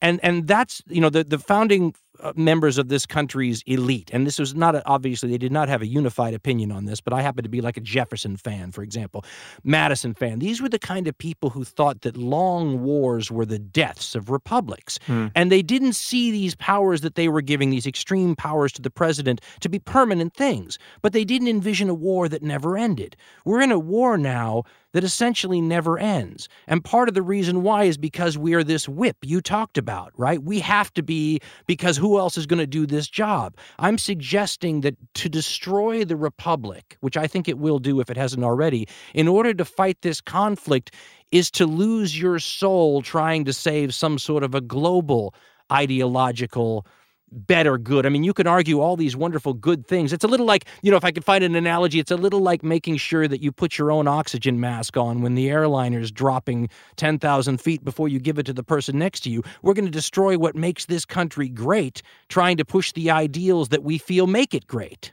Well, I guess I'm I'm reluctant to keep seeing this through the lens of our national interest and and uh, our country alone in the world doing this. I, I, think it is a a problem of a global civilization. And when I look at something like uh, Rwanda, for instance, uh, what do, what do you think? What should the world have done in Rwanda once that genocide was getting started? Well, if you recall the way it, it turned out, it happened quick. I mean, the whole thing was like a month. Yeah, and, a couple months. Yeah, and and really it was just like the Bosnian situation. There was a very intense period followed by you know a long lingering sort of aftershock. But the thing is, is it was interesting. I remember at the time watching world governments try to react to something that was unfolding so quickly right? And that's where you heard lots of talk about, you know, a ready deployment force and all these sorts of things. From a military standpoint, the best thing would have been at the time for the neighbors in Rwanda to have gone in there, they were the ones close by, and done something to settle the situation, right? In other words, you know, when you look at how we tried to deal with Somalia, which arguably is a, is a comparable situation, right? With the starvation in Somalia, we send lots of uh, aid. The globe sends aid to that area, but warlords prevent it. Mohammed Aidid and those guys prevent it from reaching the people we're after. So you have to go in, clear out the warlords so that the food can reach the starving people. But look what happened. We, you know, yeah. it's, a, it's a little like what the police always say when they go to a domestic violence situation, trying to help one or, or, or, both parties involved in beating up on each other. And they get there, and often both parties unite against the officers that are there only to help. In a funny way, we could have gone into Rwanda and found ourselves bogged down there against both sides. I mean, if history is any guide, that happens way more than we assume. Ahead yeah, of time. Well, I, but your analogy to domestic violence is interesting because I do view this all ultimately once you shed the idea of uh, some sanctity around the nation state structure as a kind of crime problem. So it's, you know, North Korea is rather like, you know, the state of Florida being held hostage by some maniac. And the, if that were the case, we would figure out how to help the people in Florida because they're part of our nation. Uh, and it would be a domestic violence situation. We, we, we would respond to, if you're going to respond to, or, or you want the state to respond when you start hearing screams coming from your neighbor's house, and you realize that the guy who you, you, you sort of know who lives next door to you is beating his wife and his kids, and uh, he's too scary for you to deal with on your own. Uh, it seems to me you sure hope somebody qualified can kick down the door and stop a, a murder in progress if that's what's happening. And there is some global foreign policy analog to that, which we need to figure out how to create and maintain in such a way as to minimize all of the sort of chaotic secondary events that uh, that you're you're talking about, and it's it's a huge problem. But I, I keep hearing you flirt with just abdicating responsibility for that, and I, I agree it's not the U.S. Respo- the U.S.'s responsibility alone, but we're we're in various moments in history where. Uh, there is no one else to do the job, and and granted, we've done it badly. But uh, you seem to be recommending that as a matter of principle, we should acknowledge that we should never attempt such an intervention of that kind because it's impossible to save the wife. She will always unite with you against her, uh, unite against you with her husband, and you'll wind up fighting both. Well, let's understand part of the reason there is no one else to do this job is because that is official, documented, written U.S. foreign policy.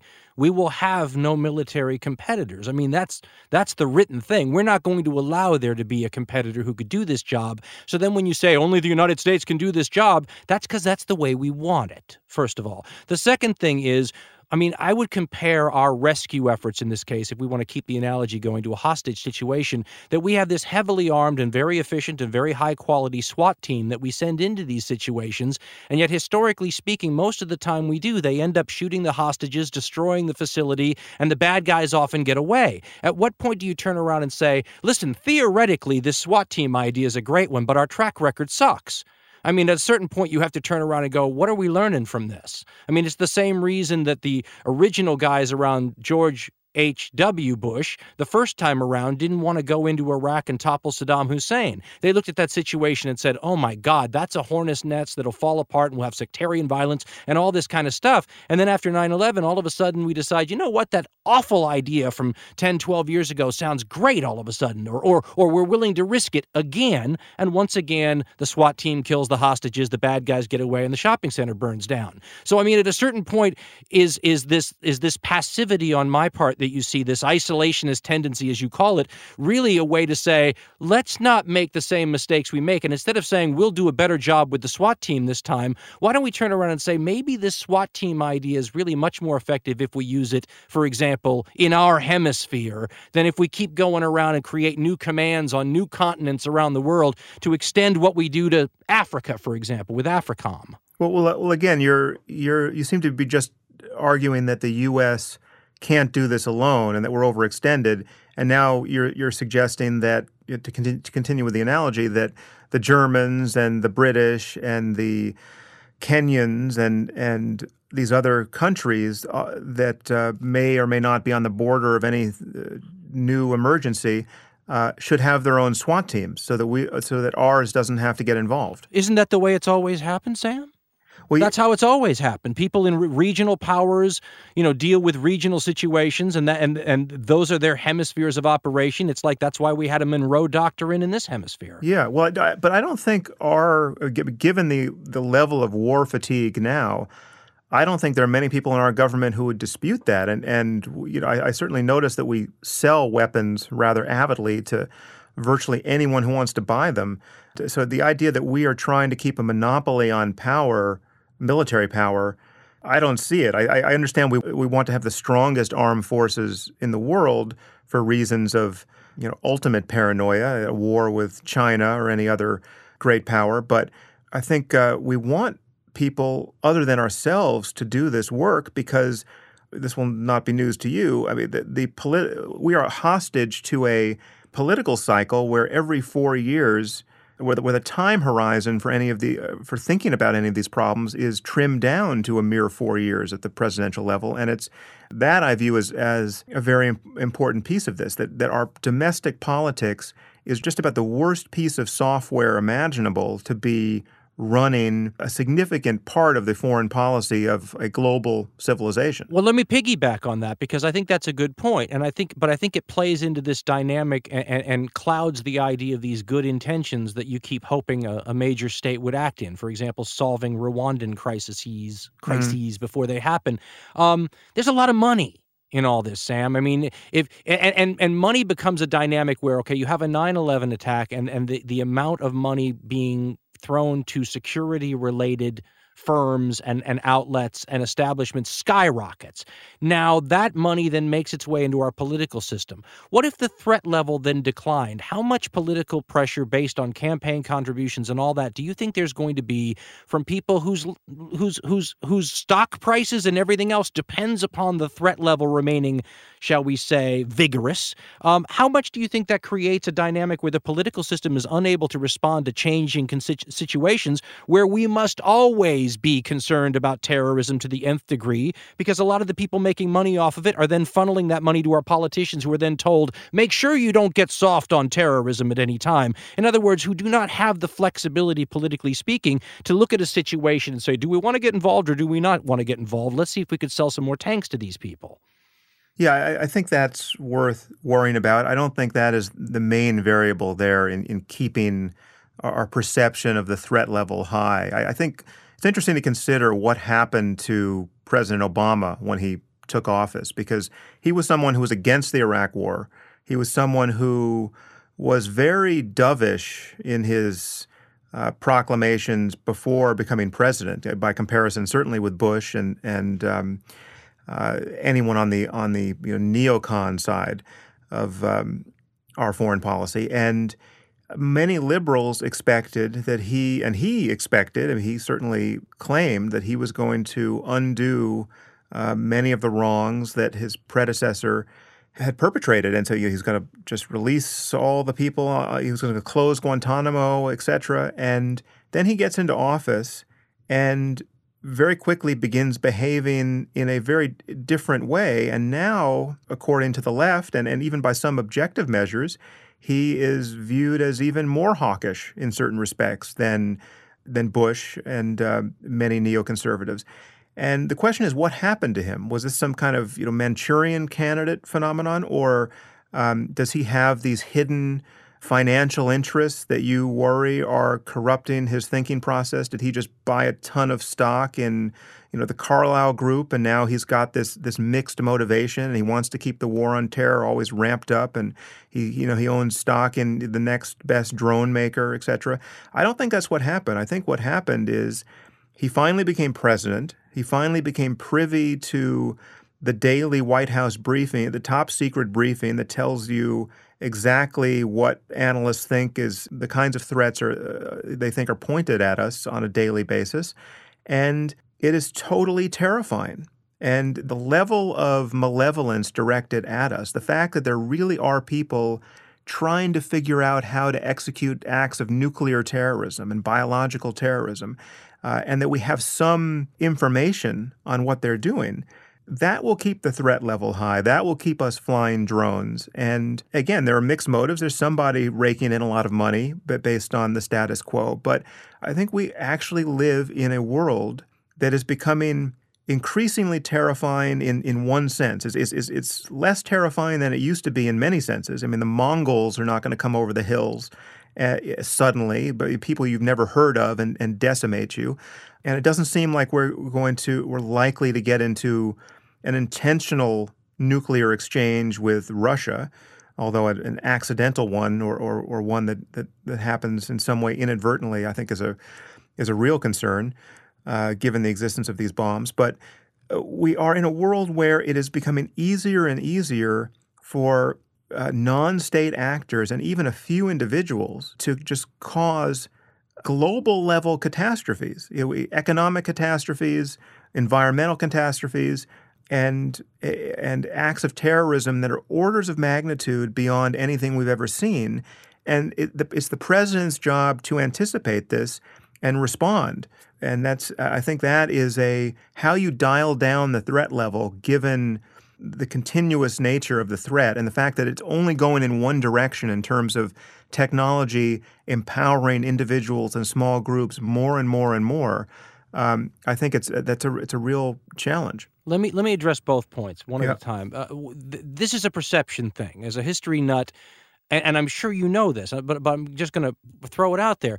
There is no way on earth, no way on earth you could say that we are not magnitudes of order safer than we were than when I was growing up. And I yes. mean magnitudes of order. I try to explain to people that try to give me their worst case scenario for a terrorist, and they're going to smuggle some nuclear device into some U.S. harbor or something, maybe kill a million people.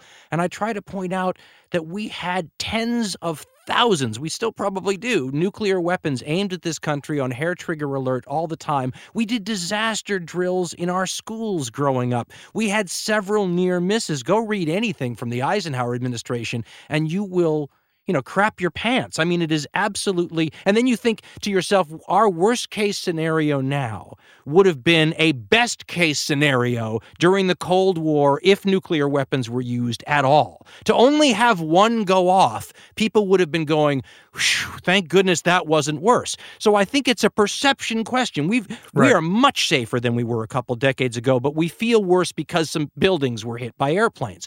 The second thing is you had mentioned the almost Manchurian candidate like uh, change in the Obama administration between the guy who ran in 2008 and the guy who's governing, and we talk about that a lot.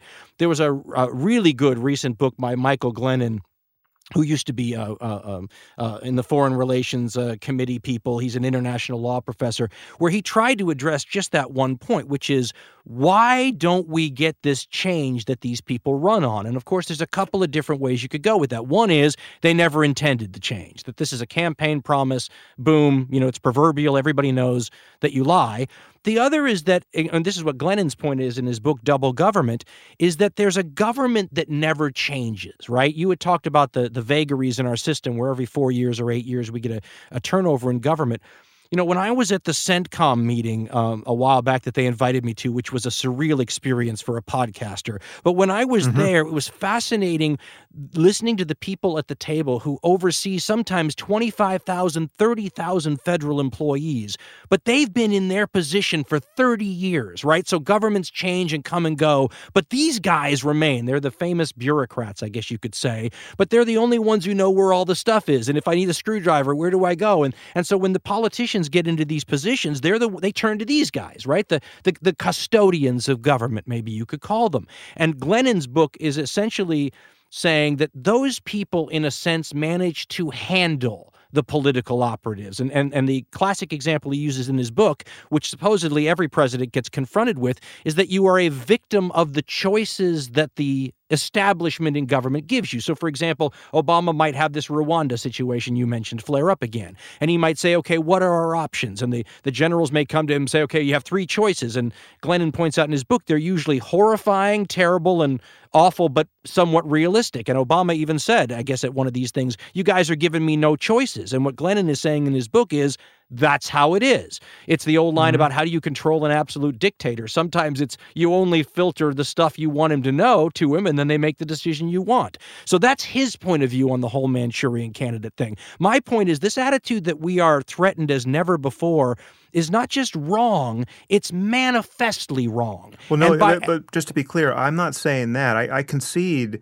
everything you said about us being objectively safer at least along those lines. I mean, having a Cold War with the Soviet Union that was um, at its apex of uh, animosity, uh, that was absolutely, by every measure, worse. Except for the fact that the, the, the Soviet Union was rational in the sense that they they were no more eager to die than we are, and that's one way in which the force of global jihad, I think, is is very different from communism. But Sam, that's in uh, hindsight. That's not the way it was framed at the time. Okay. Well, no, but I'm just saying. In, in, I think we have a, a, sense of what was what is true. That, it, that there was no ideology within communism that made immediate death for oneself and one's children look like a good thing. Uh, no, no, but the idea that a first strike was survivable and useful yeah, and, yeah. and, a logical, okay, all but, that stuff was built into it. Okay, but that but that's different than a first strike being uh, totally fine because uh, you're going to get to paradise. It doesn't even matter who, who dies. It's, paradise awaits. That breaks down the, the logic of mutually assured destruction fundamentally. I mean, there's just no. You can't have a Cold War with the 19 hijackers who are want, who want to wake up in the morning and hit the wall at 400 miles an hour. So insofar but let's leave that aside. Well but, but let, us address though the, the, the way you solve that. I mean so we had a similar situation with the japanese in the second world war right where you had guys on islands 35 years later who wouldn't surrender without the emperor saying it was okay. I mean right. they had an emperor right? So we get back to what we were talking about about the caliph and the pope and and having someone who could at least say this is heretical and this is not. I mean if, if you want to get to the germ of how maybe you solve this problem realize that the, the emperor telling the japanese people uh, uh, to follow follow the directives of the occupying power or whatever made all the difference in the world. So, how right. could you set that up in the Islamic world so that there were enough folks of credible background that people would listen to in the Islamic world to say, when you send your child out to be a suicide bomber, not only are you not going to heaven with 72 virgins, really your son's probably burning in hell somewhere. I mean, yeah. where well, you turn that, the carrots and sticks on their head. Right. That that would be a great development. It's it's difficult to do given the fact there is no central authority in the Sunni world, uh, and the and the caliph is not really analogous to a pope, and the fact that you can't make, or it would be a very heavy lift to make the notion of martyrdom and the notion of paradise, where martyrs go, uh, anathema. I mean, that's that's very difficult theologically. I don't know what hairs you have to split in order to make that. I talk to uh, Muslims uh, all the time who say it's an interpretive question. It's just like well, jihad is an but interpretive it, but it's question. not. They, they only have so many tools to work with. You can't. Every possible reading of those of the relevant passages uh, is not available to you, and you are constrained to make some rational sense of what what it actually says in the text. And what it says in the text is, you know, jihad as holy war is a real central position within Islam. It's not just an inner spiritual struggle. And uh, there's nothing better to lay your life down for than to defend the faith against aggressors. And aggression is is uh, understood in all kinds of ways that that are incompatible with our, our current view of free speech and tolerance, et cetera.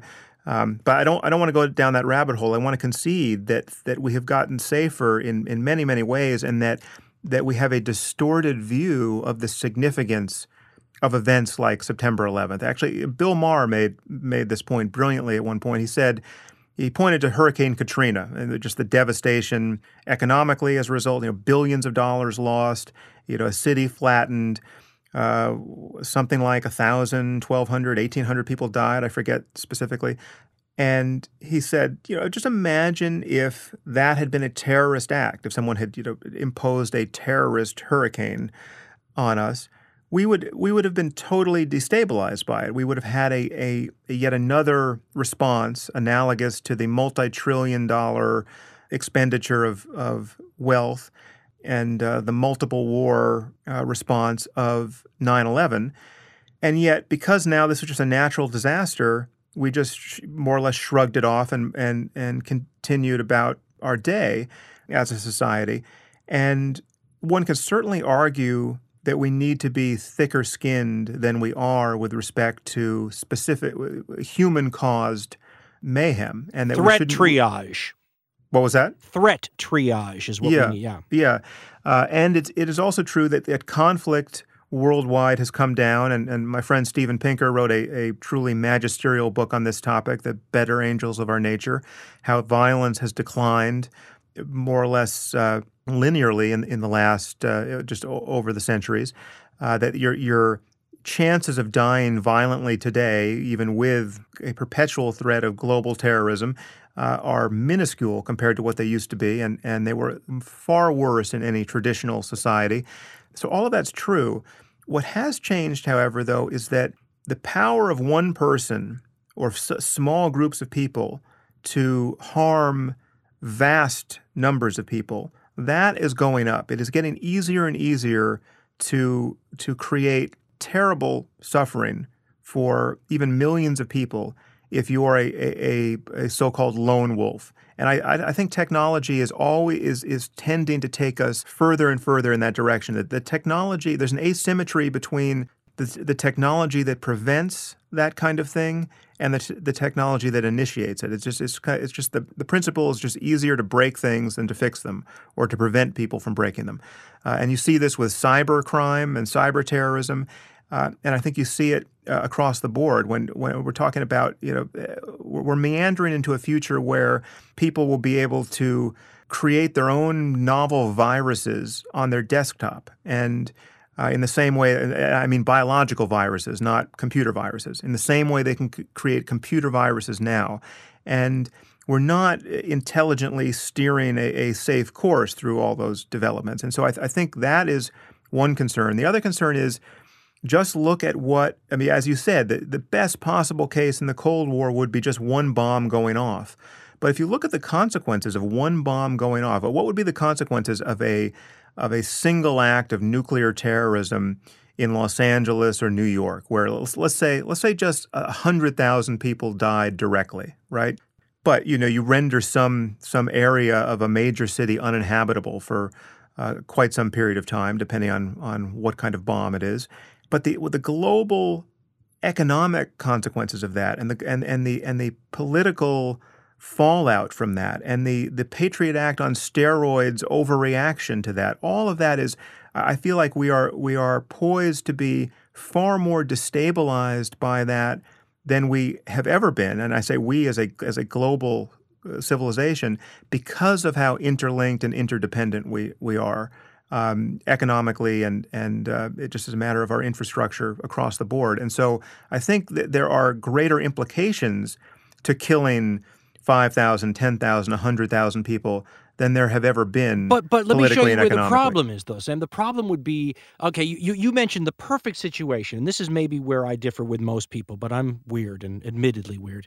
Um, but but here's the thing: like we call that nine twelve, the day after the next big terror attack, right? Not a not a hundred right. people, but another couple of thousand, right? And and when you look at that, you say you talk to the experts, and the experts all say that it's a numbers game and it's an inevitability. It's going to happen sometime. The job is to protect yourself from as many of these things as you can.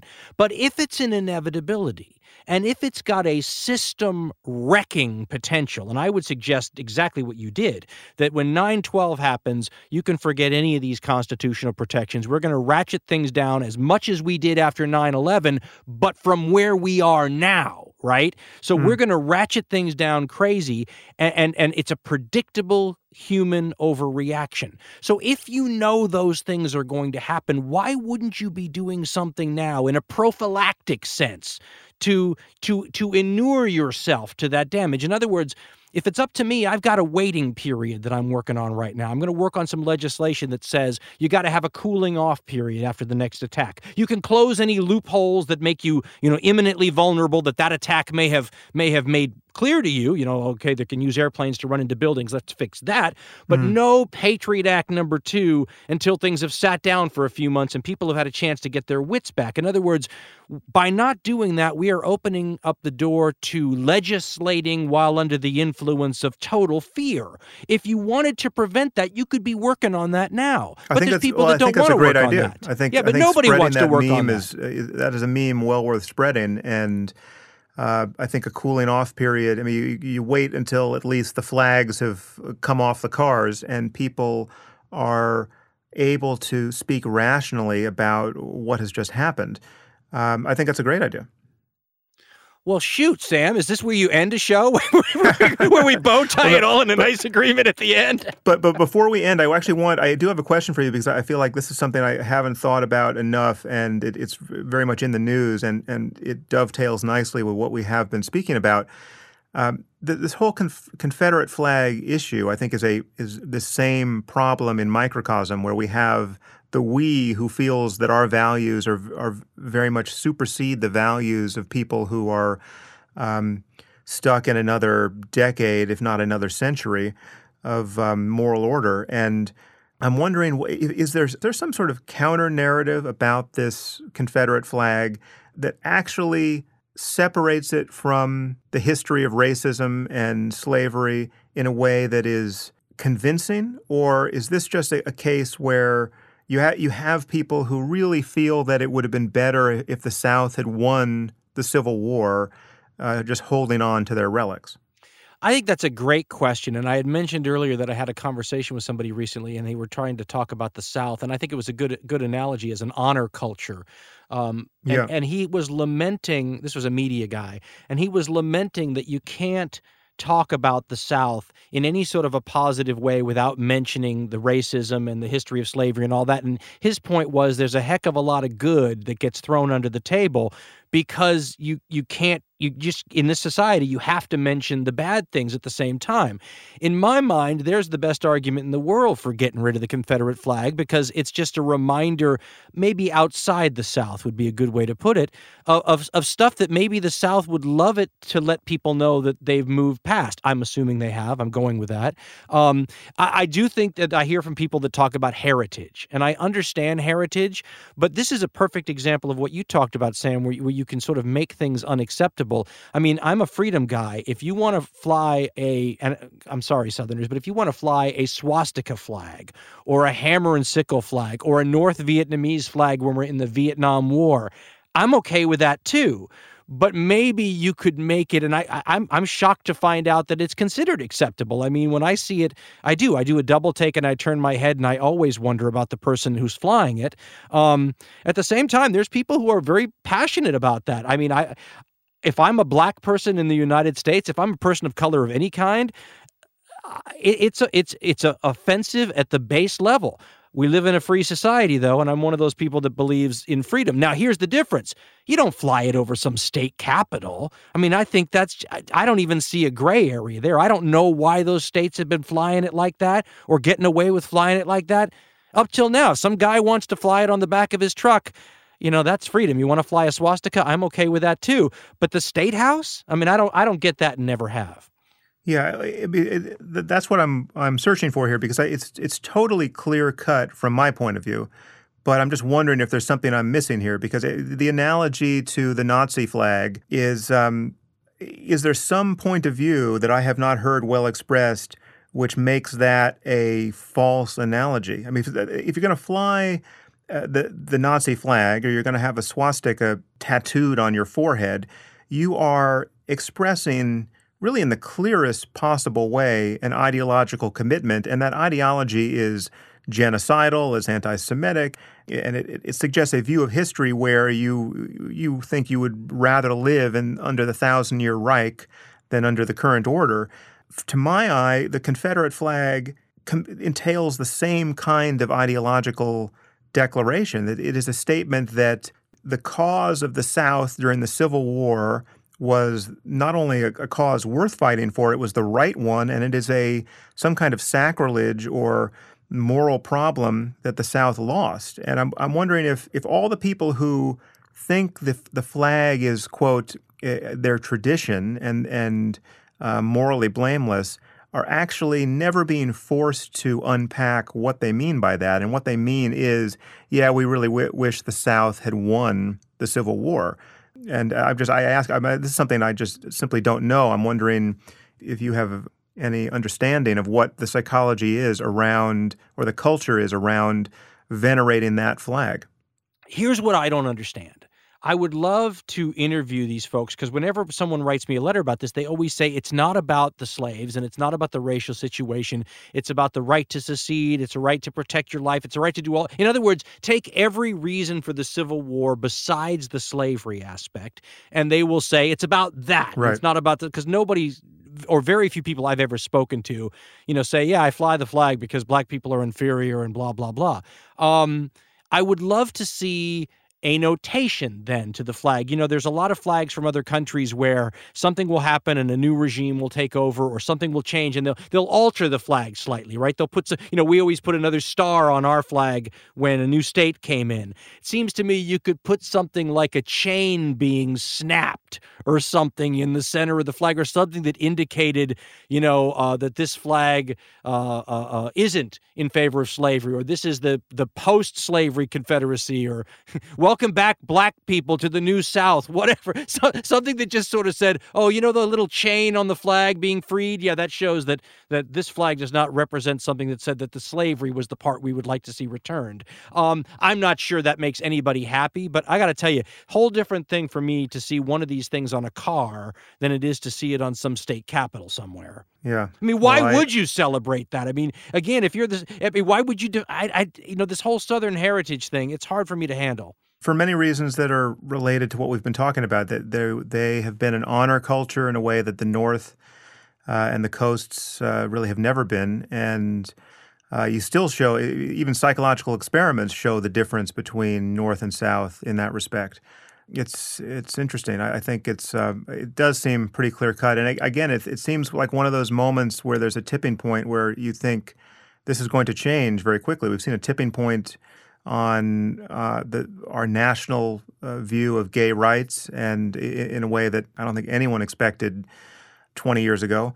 And um, one has to hope and has to try to engineer similar moments of, of change in uh, the rest of the world. The question is, so what what tools do we have to do that? And one always hopes that they're conversational first, um, economics second, and uh, more coercive beyond that. And I, I actually don't think you and I disagree about. I mean, I, I think it's a matter of degree how we disagree. I don't think we have a categorical disagreement about wanting to have all the tools available. I just think we uh, we may have a different sense of how circum, circumspect you have to be when it comes time to use force. Uh, but I, I, we may not, in fact, even disagree there if we were talking about any individual case. I would be interested to see uh, polls if the questions were asked correctly um, amongst Southerners, how they feel about it. And, you know, as I said in the emails that I'll get about this, people will talk about it's just a pride in your heritage sort of thing. I think the pity then is that there isn't an alternative symbol that if you wanted to say, I'm a Southerner and I'm proud of it, that you could show that didn't have the same overtones, that didn't appear to some people that you're not just saying, yes, I'm proud of the South, but I'm proud of things the South did before the Civil War. I mean, the United States, for example, has a whole bunch of other flags that we've flown at one time or another, the Gadsden flag, all those kinds of things, which different people can appropriate to show, you know, different aspects or, or, or ideas. Seems to me if you're into Southern pride, and I don't think there's anything wrong with having pride in your heritage or your grandfathers or anything like that, it's a pity that the symbol that you could use to show that has all sorts of other overtones that are not just deeply offensive, but but that make people who are valued members of your community feel not just like second class citizens, but maybe even a little afraid. I mean, who would want to? Yeah. yeah I Oh, mean, yeah. who would want to show that in a way that that took other Southerners and instead of making them feel proud, made them feel the opposite of proud. And I don't know why one would want to really celebrate the right to secede at this point either. So Oh, that- I'm okay with that. I mean, I think that if, if this is a free society and if, if Texas wants to leave, I want him to go.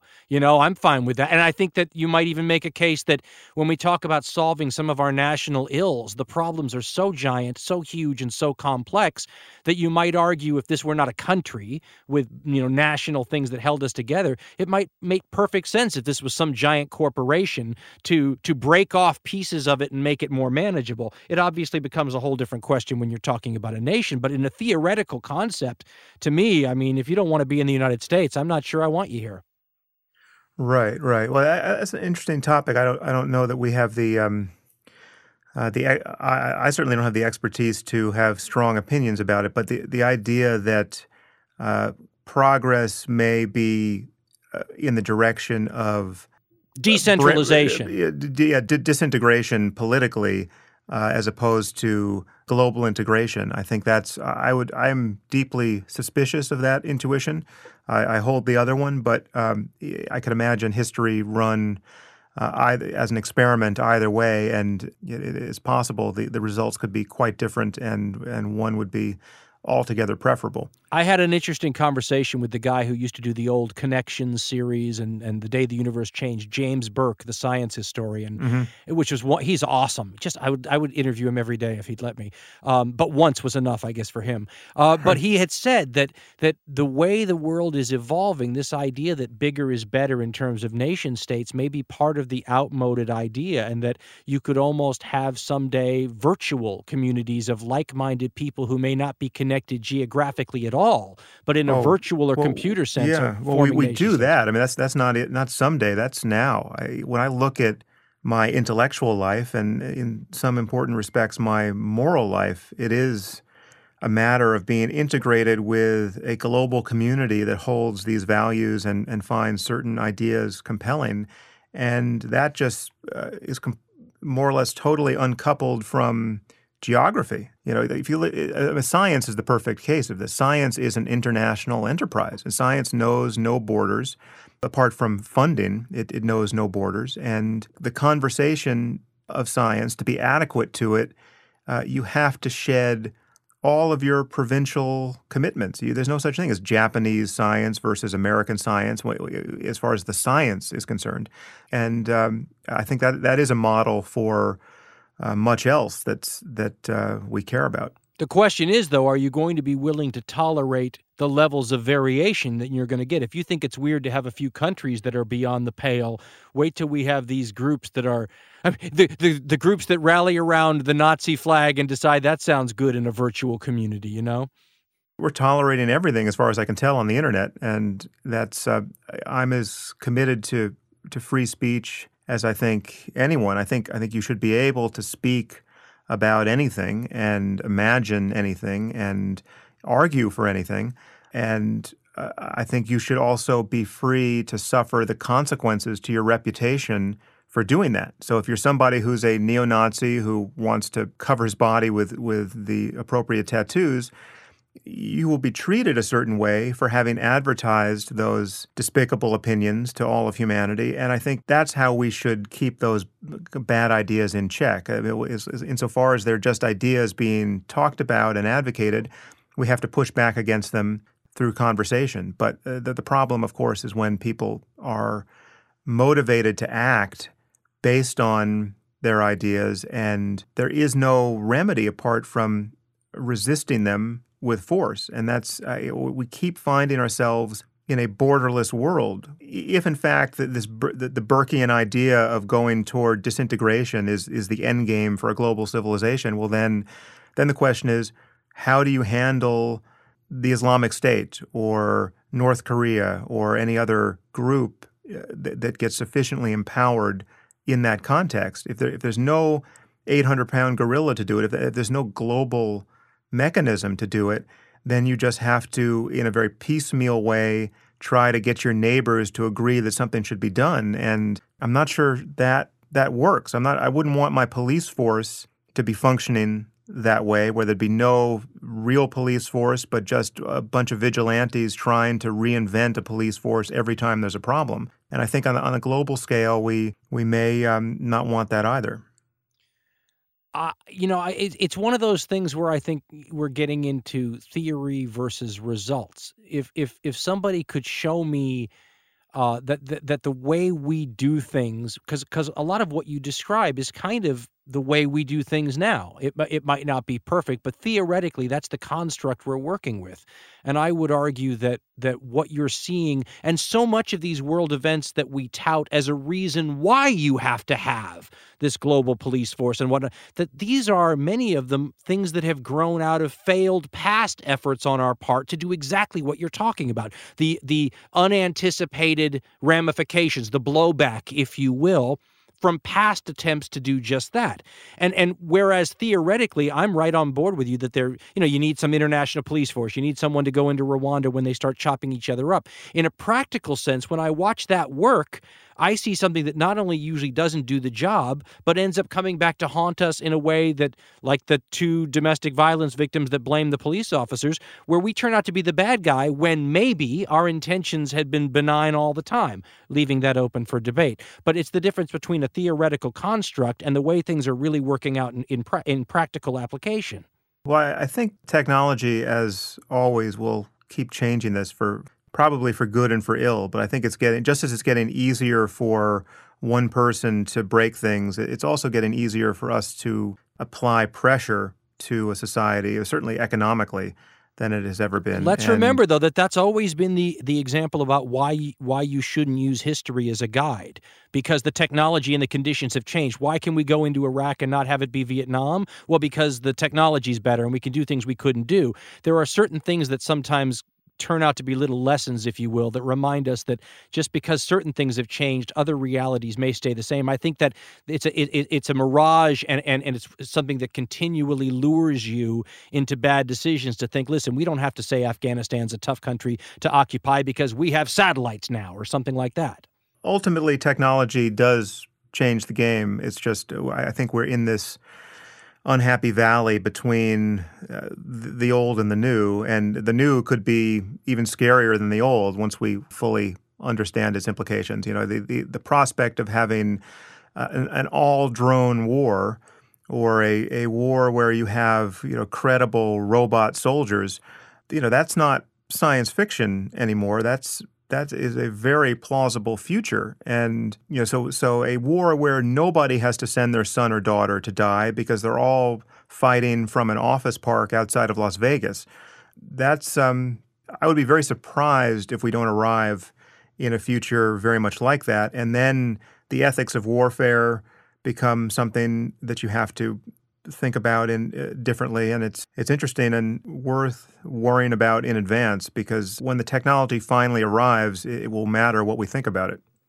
Well, and and and we'll end it here only because I could open up a whole can of worms suggesting that there's a yin yang that happens with the technology, whereas one side gets this bloodless, seemingly on our end, uh, uh, massive technological advantage. It's almost human barbarity that becomes the opposite polarity. You know, it's the old line about you know when when the situation was going on in Ukraine recently, and they were showing some Russian soldiers, and I remember a military guy I knew called me up and said, "Look at those badasses. Look at those," Ru-. and they're just so down. I mean, they're down home tough, and in a funny way, that becomes the compensatory thing that you could use to counter the bloodless super high technology of somebody that if you took that drone operator from the Nebraska or Colorado, you know, technology center where he's pushing the buttons and put him in the field with that Russian soldier, it's over. It's like it's you know, in, in other words, the the the way um, Hans Delbrück, the German military historian, used to say that the way that that he called them barbarian peoples compensated for the technology of people like the Romans was by being harsher, more badass, and more dangerous on on on an old fashioned level. So I mean, I think you could make a case that that that almost the barbarity of ISIS like groups becomes the counterpoint to the ability to almost bloodlessly go in there and um, create chaos, but not on our end. Does that make sense? May we never live to see uh, uh, much more of it. Oh, Uh, I mean, it's, From it's your a, words to God's ear, right, Sam? uh, well, I, I guess God could take that two different ways. However, That's right. I wanted Uh, you to take it as many ways as you could. yeah. hey, Uh, it's been any great case, it's- talking it's- with you, buddy. It's really, yeah, it's really been a pleasure talking to you, and I, I hope it's the, the first of many occasions. And again, keep up what you're doing on your other podcast because we're living through the great age of radio, as far as I can tell now, and it's it's the great age of podcasts. And you are my principal reason for saying that. So Oh keep man. it up. Well, then I just owe you lunch or dinner. Fair enough. We'll call it Uh, even. All right. I will, I will, uh, I'll take it. I thank, love it. thank you, buddy. I appreciate it. Yeah. Take care. If you find this podcast valuable, there are many ways you can support it. You can review it on iTunes or Stitcher or wherever you happen to listen to it. You can share it on social media with your friends. You can blog about it or discuss it on your own podcast. Or you can support it directly. And you can do this by subscribing through my website at samharris.org. And there you'll find subscriber only content, which includes my Ask Me Anything episodes.